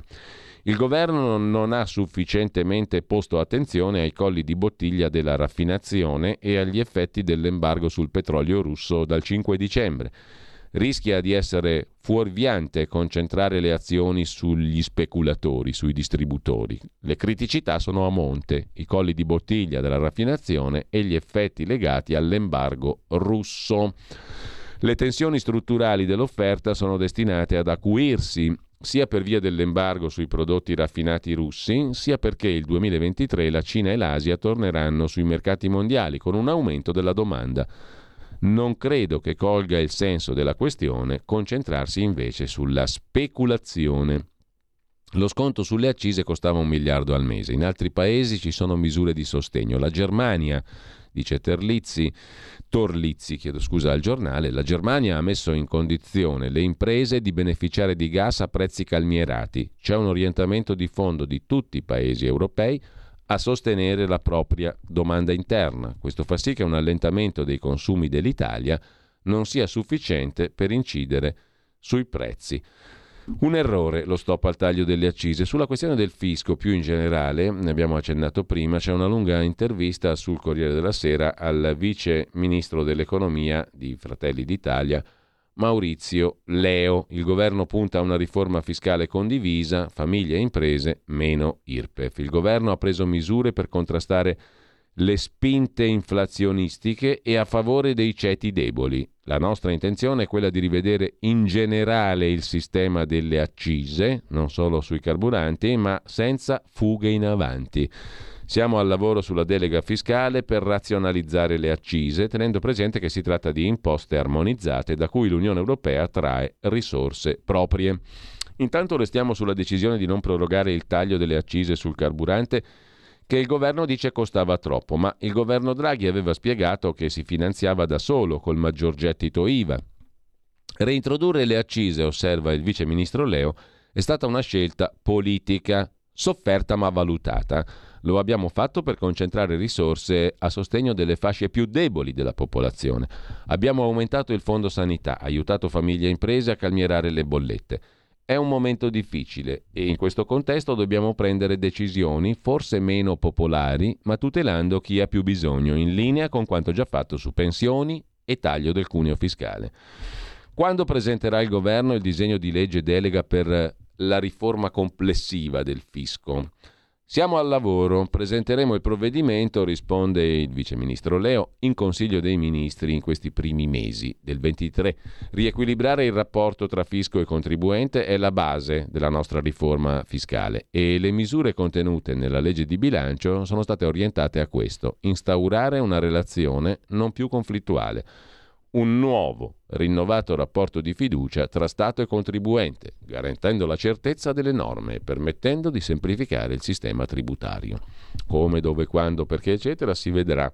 I sindacati premono sul governo perché si apra un confronto prima della presentazione della riforma. Lo faremo, in tempi brevi avvieremo un confronto, categorie professionali, associazioni di categoria, sindacati, portare in Parlamento una riforma fiscale il più possibile condivisa per una vera riforma servono risorse ingenti, il contesto è problematico, sulle prospettive dell'economia resta l'incertezza.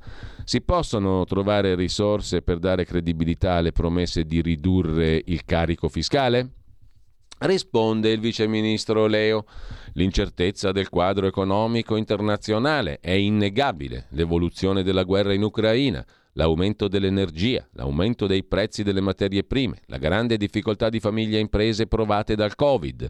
Il governo ha preso un impegno, quello di sostenere le fasce più deboli della popolazione per dare respiro alle famiglie in difficoltà. Questa è la, è la litania di questi giorni, sorbiamocela così.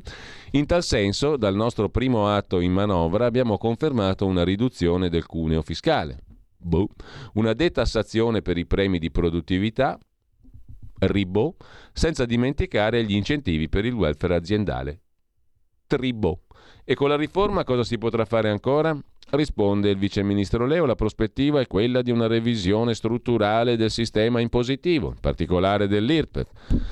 Uh, che fatica ragazzi, nei prossimi cinque anni avremo modo di ridurre, contestualmente e semplificare la tassazione per individui, famiglie e imprese. Qualcosa di chiaro voi l'avete capito? Io no, io non ci ho capito nulla di chiaro. Questi cosa vogliono fare? Le tasse le riducono o no? O sono i soliti discorsi? La prospettiva è quella di una revisione strutturale. Lì mortacci loro. Avete appena riconfermato Ruffini e Dalverme alle entrate e al demanio. Ora dovete decidere sul direttore generale del Ministero dell'Economia Rivera e sul ragioniere generale Mazzotta. Lei è per confermare o per cambiare? Risposta: Rivera e Mazzotta sono tecnici esperti e capaci, come peraltro tutte le personalità all'interno del Ministero dell'Economia. Il ministro Giorgetti e Palazzo Chigi sapranno fare le scelte più opportune, cioè l'anguilla in confronto è un essere che sguscia molto poco. Ruffini da tempo lamenta le carenze di organico dell'Agenzia delle Entrate, in particolare sul fronte controlli e lotta all'evasione. Farete qualcosa? E meno male che è l'ultima domanda e l'ultima risposta, perché siamo arrivati alla fine. Nella legge di bilancio è previsto un rafforzamento, dice il vice ministro Leo, dell'amministrazione finanziaria. L'Agenzia delle Entrate avrà a disposizione 3.900 nuovi funzionari per l'azione di contrasto all'evasione fiscale nazionale e internazionale, ma anche per la lotta al fenomeno delle partite IVA apri e chiudi. Lo ribadisco, ancora una volta faremo di tutto per combattere l'evasione fiscale senza penalizzare i contribuenti che hanno adempiuto i propri obblighi tributari. Fine dell'intervista, andate tutti in pace in gloria e benedetto sia il governo. A proposito di governo sul sussidiario.net, la questione del MES, del PNRR, la pernacchia europea, lo scambio pericoloso tra Meloni e Unione Europea, scrive Anselmo del Duca. Del MES parlerà anche Claudio Borghiaquilini alle 9.30 e qualcosa nella scuola di magia di quest'oggi che riprende per il 2023, incrociando le dita perché qua il 2023 è un annaccio di quelli brutti a occhio e croce, molto più che a occhio e croce. Purtroppo. Comunque, caso delle accise, armi a Kiev, ricambio dei tecnici, la discesa di Meloni è finita, ma la cosa più grave potrebbe essere il patto con l'Unione Europea sul MES Chissà se Giorgia Meloni, entrando a Palazzo Chigi, aveva chiaro quanto fosse difficile governare, scrive il sussidiario.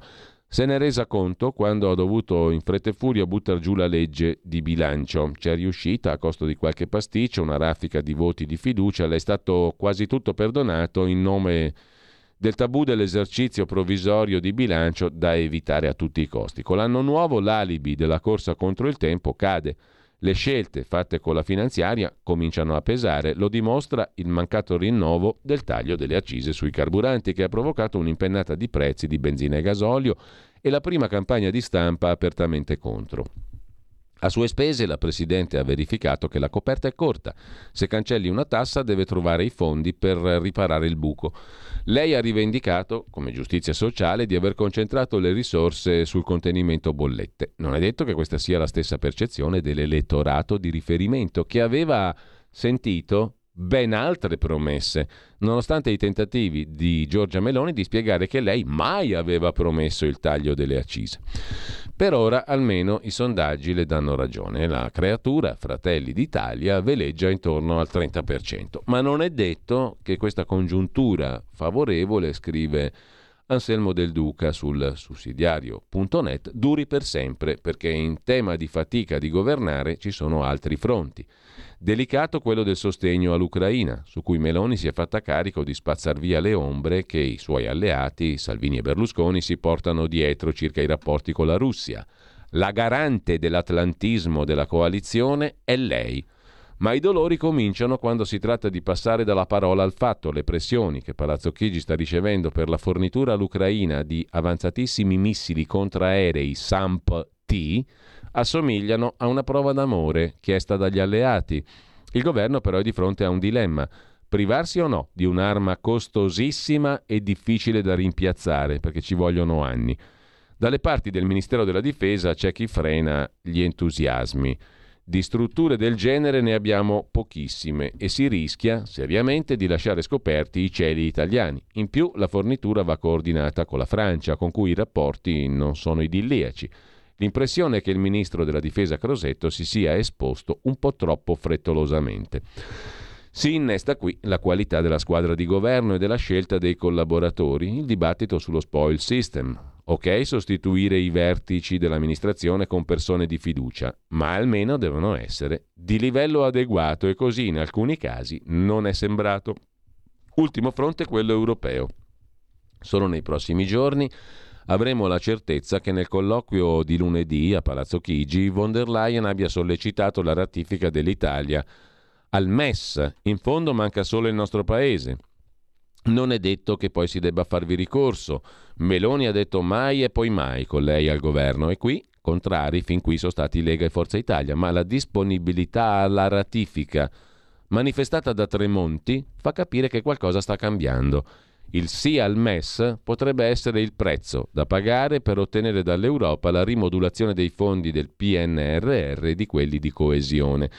Senza questa ridiscussione, i 149 obiettivi PNRR previsti per il 23, tra cui riforma del fisco e pubblico impiego e cantieri, sembrano una scalata del sesto grado. Saper gestire la fatica di governare sarà il banco di prova del sogno meloniano di cambiare il paese, scrive Anselmo Del Duca su il sussidiario.net. Su tempi.it invece vi segnalo un'intervista al presidente di Confedilizia Giorgio Spaziani Testa sulla direttiva europea devastante per il settore immobiliare. Per contrastare l'inquinamento l'Europa vuole imporre nuovi standard di efficienza energetica sulle case, un salasso per 6 italiani su 10. Su questo tema il presidente di Confedilizia è intervistato anche da Il Giornale. Questa eco patrimoniale si aggiunge all'IMU. La direttiva europea provocherà un terremoto se si colpisce il mattone, danni anche per le banche, dice il presidente di Confedilizia Giorgio Spaziani Testa. Francesco Giubilei torna sul giornale su questa euro stangata sulla casa. Nel mirino c'è la proprietà, mutui ipotecari per ristrutturare in chiave green. Il rischio è perdere l'abitazione. Italia penalizzata. Come spiega l'europarlamentare Tovaglieri della Lega, relatrice ombra della direttiva, si tratta dell'ennesimo provvedimento voluto dall'Europa che penalizza aziende, lavoratori e famiglie italiane. Mentre sulla questione dei missili da fornire all'Ucraina, i SAMP-T, si sofferma Giuseppe Morabito su Atlantico Quotidiano. Il dilemma del SAMP-T agli ucraini. Tre problemi operativi. Una decisione non facile. La nostra difesa sarebbe ridotta del 20%, poi le questioni tecnologia e munizionamento sulle armi a Kiev, il via libera del Senato, ma eh, la Lega con il capogruppo dei senatori Massimiliano Romeo parla di rischio di guerra mondiale, accelerazione sullo scudo antimissile sui migranti, missione in Turchia. L'Italia sta cercando intese anche con il presidente turco Erdogan. Sulla questione migranti, armi all'Ucraina e viaggio a Kiev di Giorgia Meloni. Si è discusso di questi tre temi ieri pomeriggio. Riunione a Palazzo Chigi con Giorgia Meloni, il ministro Piantedosi, i due vice premier Tajani e Salvini e il direttore del Dipartimento Servizi Segreti Elisabetta Belloni. C'è un'accelerazione sul viaggio a Kiev di Giorgia Meloni che potrebbe essere imminente, così come sull'invio di una batteria di missili di difesa antiaerea dall'Italia all'Ucraina. Il modello che dovremmo inviare SAMP-T, tecnologia congiunta italo-francese, sarebbe operativo, non di addestramento e potrebbe coprire un'area metropolitana grande come Kiev. Il coordinamento fra Parigi e Roma in queste ore riguarda i pezzi che fornirebbero i francesi, modificati con un software diverso da quello italiano. La riunione è servita anche a fare il punto su una strategia complessiva. Sul fronte migranti, qui si cercherà l'accordo anche con la Turchia, sottolinea il Corriere della Sera, che poi riporta eh, le osservazioni del presidente dei senatori leghisti Massimiliano Romeo, il quale dice sì a mandare le armi all'Ucraina, ma ha evocato la terza guerra mondiale.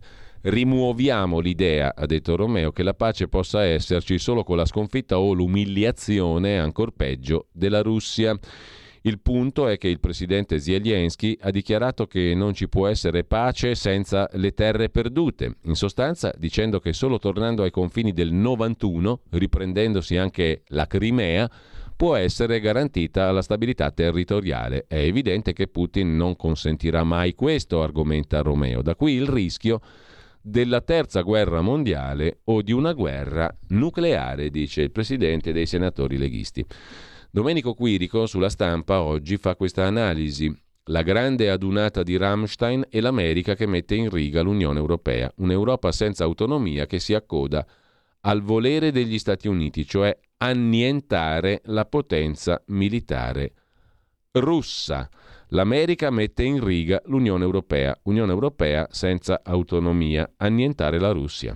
Intanto la celebrazione ucraina del filo nazista Bandera, eroe nazionale, fa arrabbiare la Polonia. I polacchi ricordano i massacri di questo nazista ucraino contro i civili negli anni 40, ma il leader nazionalista ucraino è visto in patria come un eroe antirusso, scrive Rodolfo Casadei su tempi.it. La tensione Polonia-Ucraina è rientrata dopo che il tweet celebrativo dell'anniversario della nascita di Stepan Bandera apparso sull'account del Parlamento ucraino, è stato rimosso dopo un colloquio telefonico tra il primo ministro polacco Mateusz Morawiecki e il suo omologo ucraino Denis Shmiyal.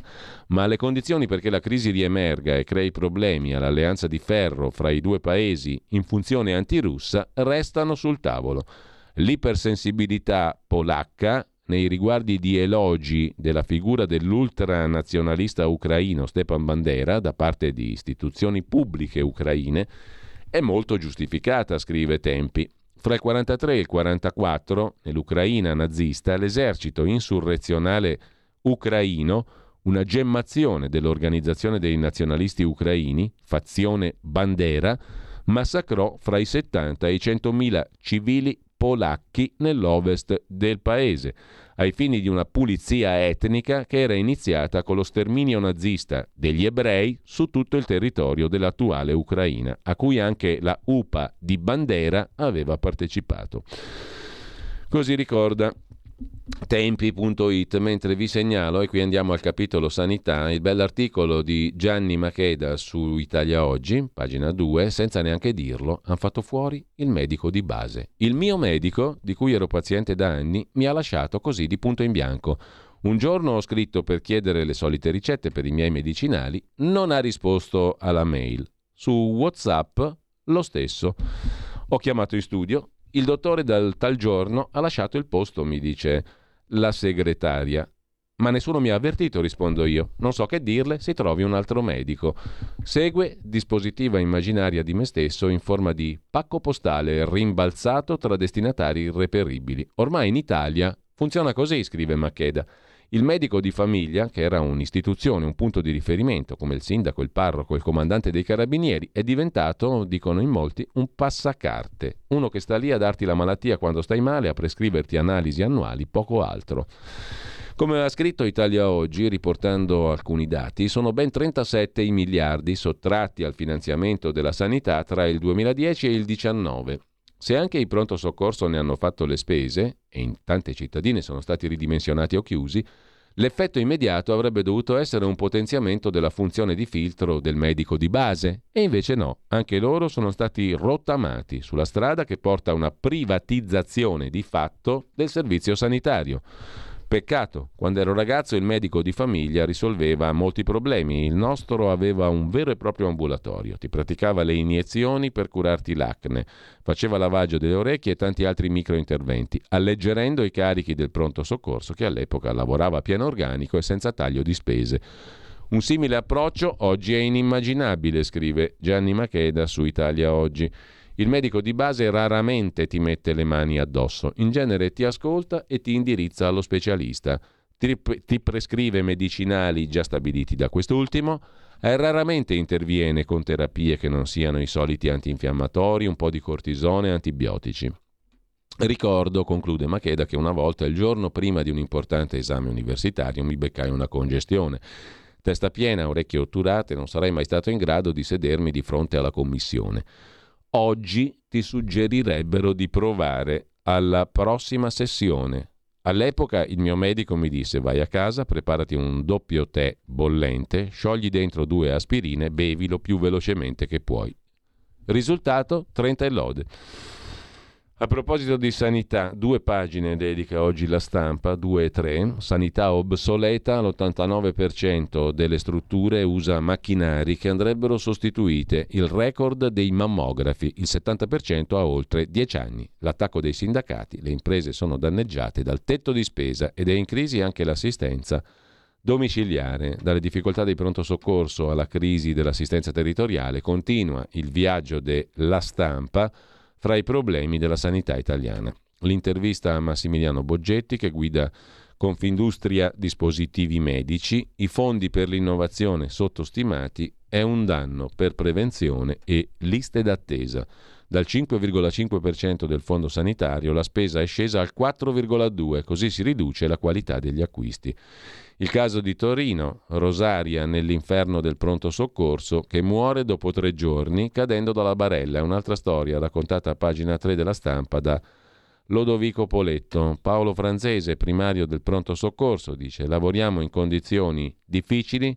Quella sera avevamo una novantina di pazienti su 50 posti. La procura di Ivrea ha aperto un fascicolo omicidio colposo per la morte di Rosaria Candela, 74 anni, avvenuta all'ospedale di Chivasso, scrive la stampa, dopo tre giorni è morta cadendo dalla barella.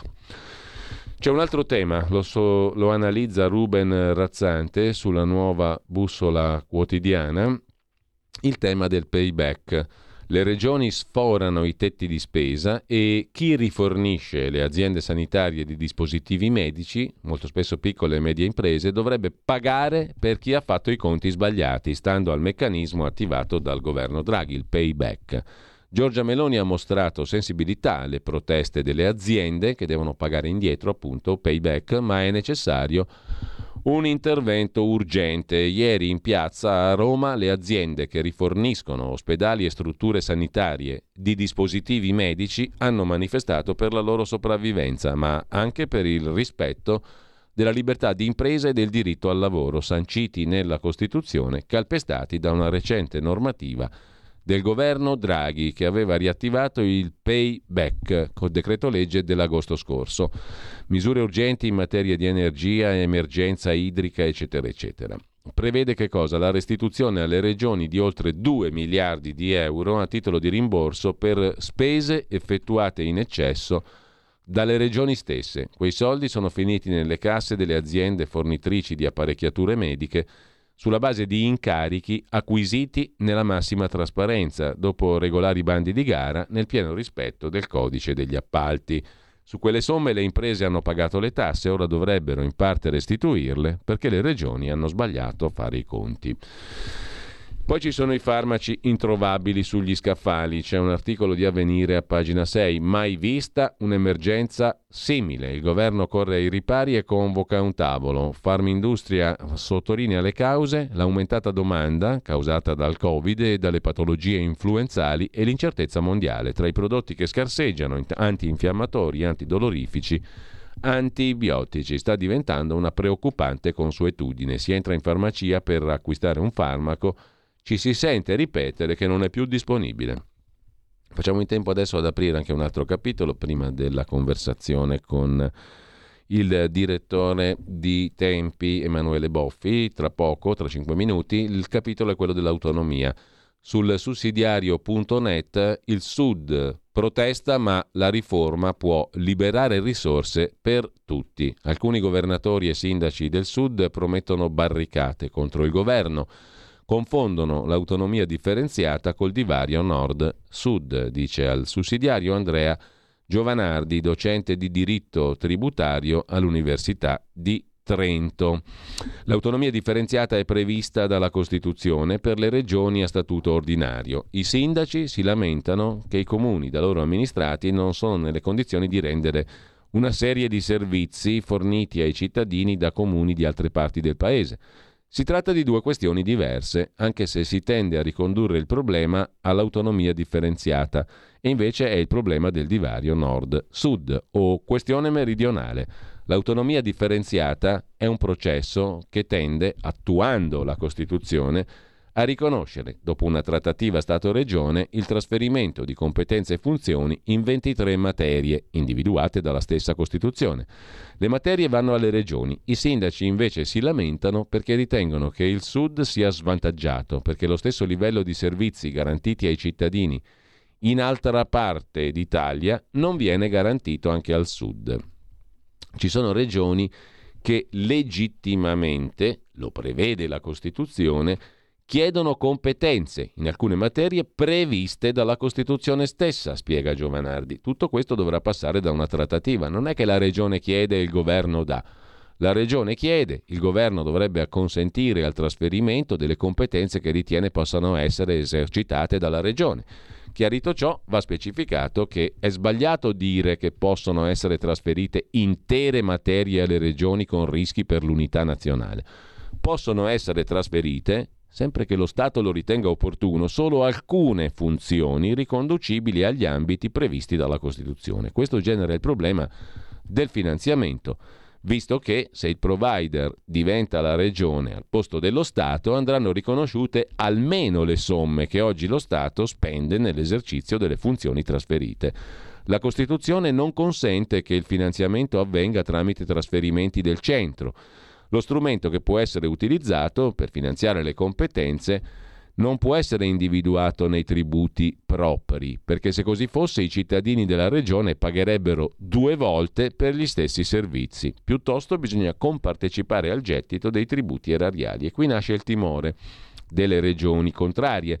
Temono che questo meccanismo, l'unico possibile, si trasformi in un vantaggio per le regioni che ottengono l'autonomia se una volta trasferita la funzione che costa 100, viene riconosciuta a copertura una compartecipazione a un tributo che vale 100 ed è pari al 5% del gettito di quel tributo, è evidente che se l'anno successivo aumenta il gettito, quel 5% non mi darà più 100, ma qualcosa in più che la regione a cui viene riconosciuta una funzione può utilizzare senza vincoli di destinazione. È vero anche però che se il gettito diminuisce, la differenza negativa rispetto alla spesa che la regione si è accollata dovrà trovare copertura nelle sue risorse. Secondo gli oppositori alla riforma è inammissibile che per effetto della gestione regionale di alcune funzioni restino più risorse alle regioni che hanno ottenuto l'autonomia differenziata. La scommessa è che, grazie a una gestione più efficiente, ci sia maggior crescita, eccetera. Mentre a chi il turismo? A noi, titola Repubblica, la rete degli assessori piazzati da Lollo Brigida per gestire 5 miliardi. La ministra Santanché, le poltrone chiave nel settore turistico più redditizio in sei regioni. Turismo. Il cerchio magico di Giorgia Meloni si concentra su questo settore. Sono due gli uomini chiave, Lollo Brigida e il responsabile turismo di Fratelli d'Italia, Caramanna, deputato al secondo mandato e super blindato.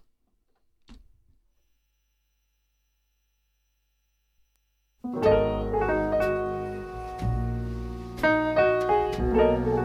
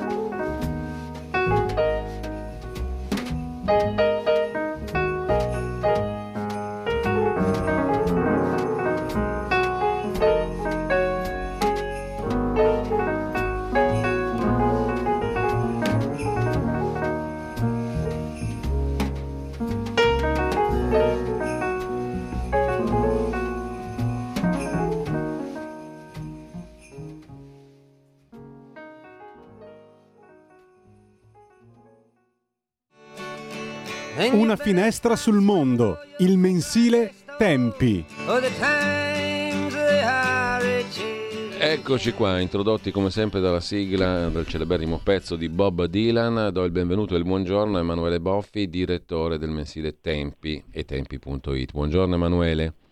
Buongiorno, buongiorno a tutti. Colgo l'occasione per ricordare che lunedì prossimo con il nostro Pierluigi Pellegrin nel corso di Oltre la pagina alle 11.35 eh, interverrà anche Leone Grotti, una delle firme di Tempi, che è anche il curatore di un libro del quale abbiamo parlato più volte, che è un libro bellissimo, Wuhan, il romanzo documentario, un libro di Liao Jivu, scrittore, musicista, poeta cinese, che pagò duramente il fatto di aver composto un poema per ricordare la strage di piazza Tiananmen, si fece quattro anni di carcere, poi scappò dalla Cina, vive a Berlino, ha pubblicato recentemente questo libro per il benemerito editore Guerini e Associati, curato appunto da Leone Grotti. Se ne parlerà lunedì prossimo alle 11.35 qui su Radio Libertà. Colgo l'occasione per ricordarvelo su questo libro, se non l'avete in casa, compratevelo perché è veramente un libro straordinario.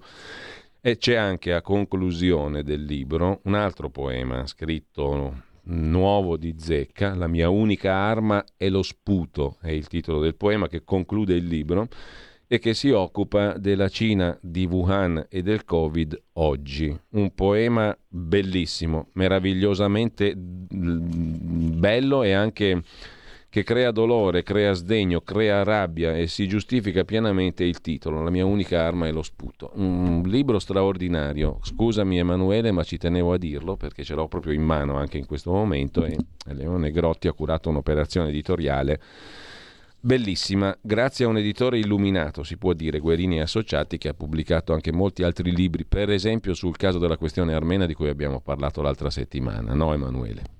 Certo, Certo, certo, ma eh, l'editore Guerini da questo punto di vista è davvero coraggioso, pubblica cose che altrimenti in Italia non troveremmo nelle librerie. Sono contento che dici questa cosa del libro di Liao perché effettivamente anche questa è una storia altrimenti sconosciuta, tra l'altro con questo paradosso che in Germania il libro ormai è diventato un bestseller e qui da noi se non fosse stato per il lavoro di Leone e per il coraggio di Guerini noi non l'avremmo nemmeno conosciuta questa opera, che invece è un'opera importante perché... No, che detto per inciso Emanuele, ma quanti l'hanno recensito?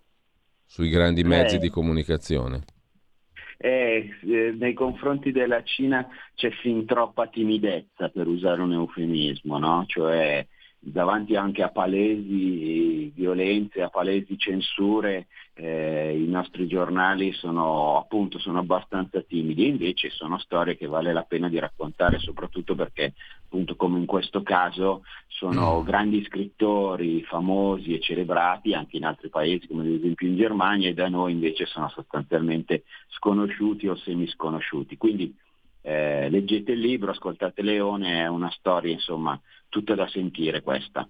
Allora, eh, Emanuele, ehm, vediamo un po' quali sono gli argomenti, peraltro già saccheggiati nel corso della rassegna stampa, in primo piano sul eh, sito eh, tempi.it. Abbiamo parlato della copertina del nuovo mensile l'altra settimana, dedicato largamente al tema della scuola, dell'istruzione, con una chiacchierata col ministro Valditara, ma non solo quello naturalmente. Già sul mensile c'è anche un pezzo proprio di Leone Grotti su Liao Jiwu, no? sulla verità sul virus di Wuhan, il romanzo di cui parlavamo prima. Intanto però stamattina il sito di Tempi ci porta su una questione della quale pure abbiamo ampiamente parlato in questi giorni e anche oggi, la direttiva europea che prevede nuovi standard di efficienza energetica sulle case. Voi intervistate Giorgio Spaziani Testa, il presidente di Confedilizia, che parla di un rischio vero.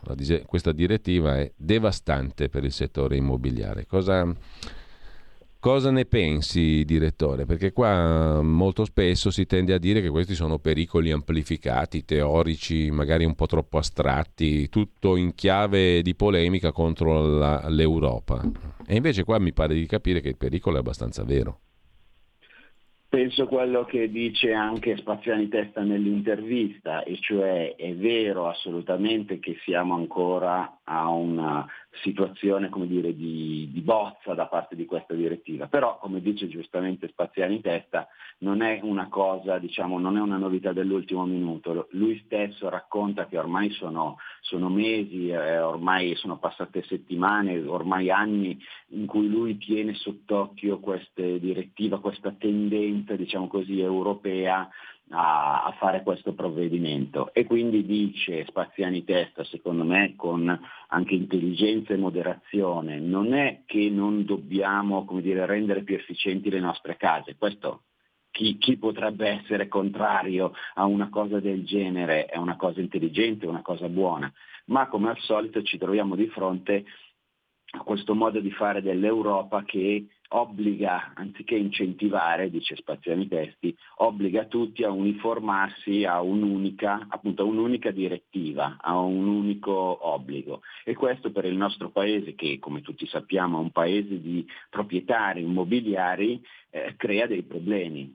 Andando al sodo, secondo alcune stime, vorrebbe dire che siccome nel nostro paese 6 case su 10 andrebbero efficientate secondo le direttive che ha, ha fatto l'Unione Europea, sarebbe un salasso poi per il comune cittadino. Allora Spaziani Testa poi entra nel merito diciamo, della direttiva di che cosa bisogna fare casa per casa e dice così facendo per il contribuente italiano, per il cittadino italiano, diventa un salasso. Eh, questo è il problema, dice Spaziani Testa. Bisognerebbe, come dire, avere più presente quali sono le situazioni reali e non solo quelle teoriche, quelle studiate a tavolino delle persone su cui si va a, in, a intervenire. E quindi poi lui dettaglia appunto caso per caso è il solito discorso, cioè non è una cosa sbagliata in sé, mm. ma è sbagliata il modo con cui, eh, con cui, viene fatta, con cui viene imposta dall'Europa, che studia sempre le situazioni a, a, tavolino e mai guardando invece quello che è la realtà, la realtà dei fatti. Ecco, a proposito di questo, eh, Emanuele, ehm, questione MES per esempio, questione PNRR da rimodulare e questione dei rapporti più in generale del governo Meloni, il governo attuale, con l'Europa. No? Questo era uno dei grossi temi di politica generale che si erano posti anche durante la campagna elettorale, cioè la necessità di riequilibrare i rapporti con questo tipo di Europa. Siamo partiti da lì con questa storia dell'eco patrimoniale, no? come è stata ribattezzata. Eh, e, allora, i rapporti con l'Europa si possono realmente cambiare?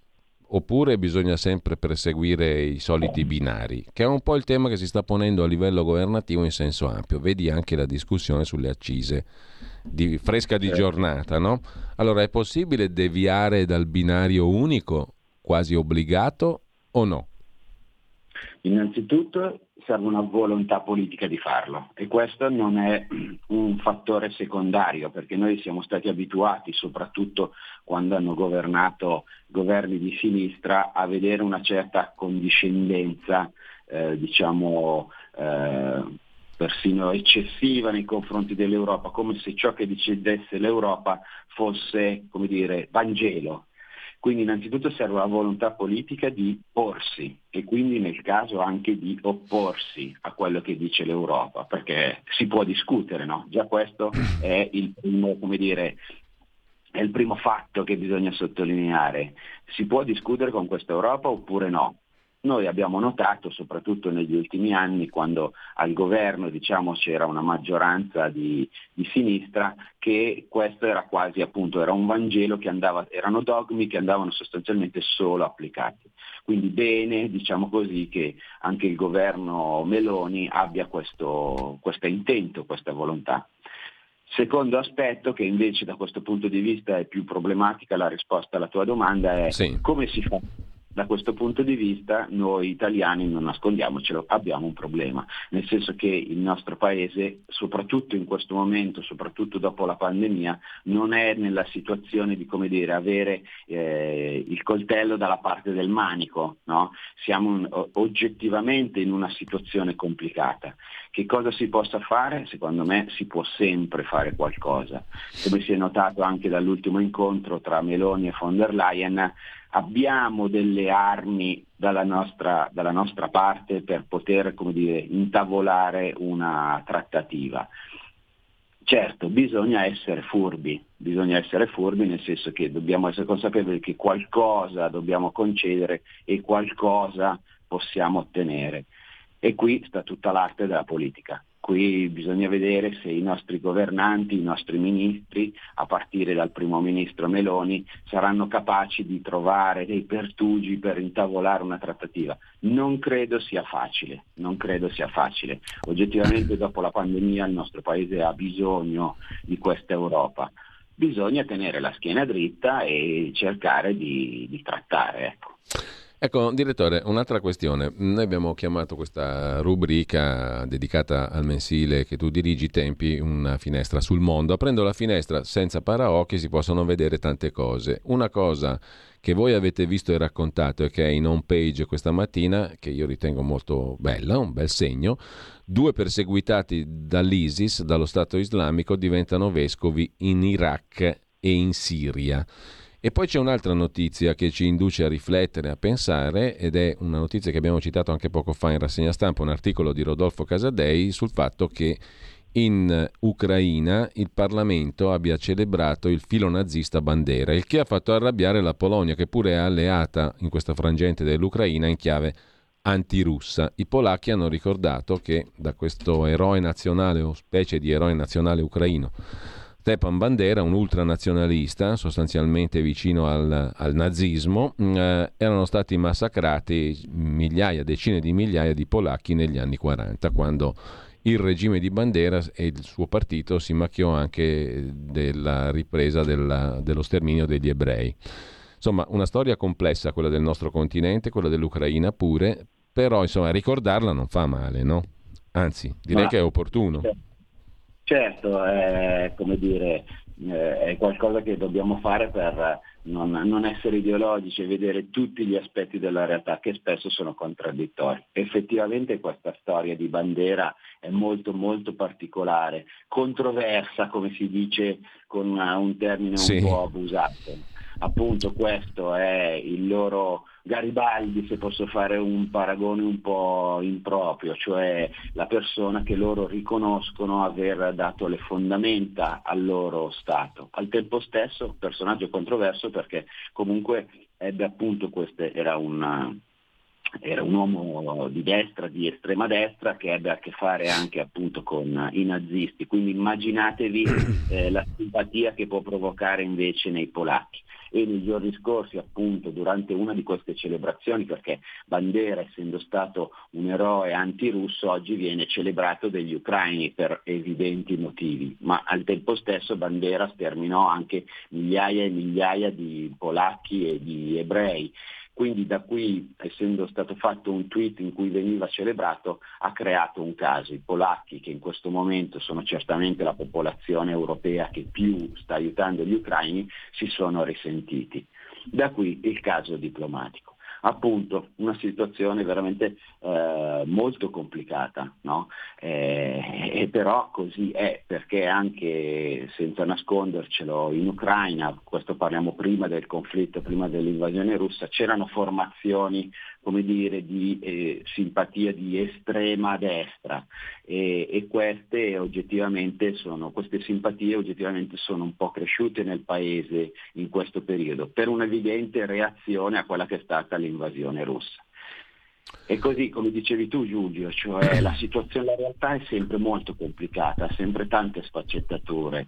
Secondo me uno dei, compiti degli organi di stampa è raccontarle tutte, anche quelle diciamo così più, più, fastidiose rispetto a una narrazione piana e lineare che di solito si fa di tutti i fatti. Eh sì, allora abbiamo citato in apertura Leone Grotti per il libro Wuhan, il romanzo documentario di Liao Jiwu, di cui ha curato l'edizione italiana per Guerini e associati. Lo citiamo anche in chiusura, se permetti Emanuele, perché c'è una bella chiacchierata, eh, pubblicata ieri, l'abbiamo citata ieri, eh, di Leone Grotti con un esperto, Emanuele Aliprandi, sulla questione di cui pure abbiamo parlato eh, anche noi, con te, eh, con Vittorio Robiati Bendaud, eh, con Antonia Arslan e Shevon Nash Marshall qualche tempo fa, ovvero il Nagorno-Karabakh, altresì detto in lingua armena Artsakh. Lì ci sono 120.000 persone isolate dal mondo, dal, regi- dal regime dell'Azerbaigian, con un pretesto eh, di una lotta ambientalista che in realtà serve a chiudere queste persone in una stretta mortale e l'Unione Europea titolava proprio ieri tempi non può più ignorare gli armeni del Nagorno-Karabakh. Asili chiusi, supermercati quasi vuoti, tessere di razionamento del cibo, la crisi umanitaria dell'Artsakh sta peggiorando 100.000, 120.000 armeni isolati dal mondo. Hai notizie fresche su questo tema, oltre alla richiesta dell'intervento dell'Unione Europea anche in questo caso? Hm? Ne abbiamo parlato prima dell'Europa.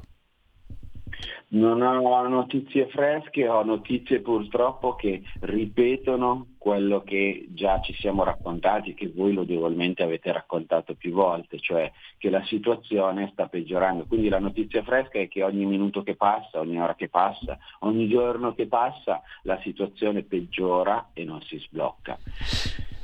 Quindi anche questo diciamo così, appello affinché l'Unione Europea, l'Europa, qualche uomo di buona volontà diciamo così, intervenga si fa sempre più pressante perché appunto più il tempo passa e più i poveri abitanti dell'Arsac eh, soffrono perché per loro è una questione ormai che sta diventando di vita o di morte. Ecco, su questo c'è veramente un'altra cappa di silenzio impressionante, Emanuele, giusto per congedarci con una nota positiva, no? Veramente non ne parla sì. nessuno.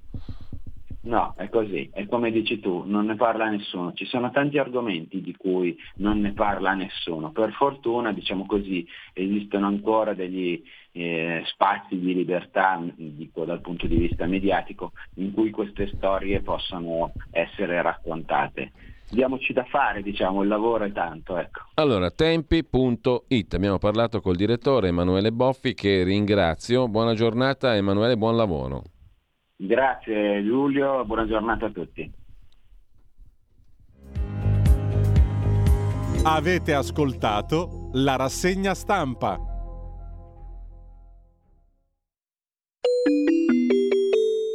Qui Parlamento. L'onorevole Furgiuele, prego, onorevole ne ha facoltà. Grazie Presidente. Il fenomeno della migrazione irregolare è un fenomeno che pervade il mezzogiorno d'Italia. Abbiamo visto nella manovra di bilancio che il governo ha preso degli impegni concreti relativamente a quelle che sono le realtà siciliane, per esempio dei nostri fratelli siciliani in merito a quello che è la necessità di sostenere delle realtà che sono avamposto in questo fenomeno di accoglienza, in questo fenomeno di primo soccorso. Eh, seguendo quelle che sono le istanze, e vorrei che rimanesse agli atti di questa Camera, è molto importante, che ci sono giunte e mi sono giunte direttamente dall'amministrazione comunale di Roccella Ionica, ma che riguardano altre realtà importanti, cittadine come Reggio Calabria, Crotone, Isola Caporizzuto, Ardore, Stilo, Siderno e tante altre realtà, prendiamo un impegno solenne relativamente a quello che sarà il prossimo decreto flussi che è stato già incardinato nelle commissioni riunite affari costituzionali e trasporti che va nella direzione di spiegare come sia ormai necessario intervenire in modo concreto affinché realtà avamposto come quelle calabrese, che ad oggi, secondo i dati del Ministero dell'Interno, si attestano al secondo posto relativamente al flusso di sbarchi, al numero di sbarchi irregolari sulle coste italiane, venga data la giusta attenzione. Questo per dare seguito anche a quelli che sono gli impegni che il Ministro Piantedosi ha voluto enunciare soltanto due giorni fa in Sicilia, parlando soprattutto di Calabria ma certamente rimanendo nel quadro, rimanendo nella cornice imprescindibile di quella che è la battaglia e la lotta contro l'immigrazione irregolare, contro l'immigrazione clandestina, che rimane un caposaldo di questo esecutivo. Grazie. Qui Parlamento.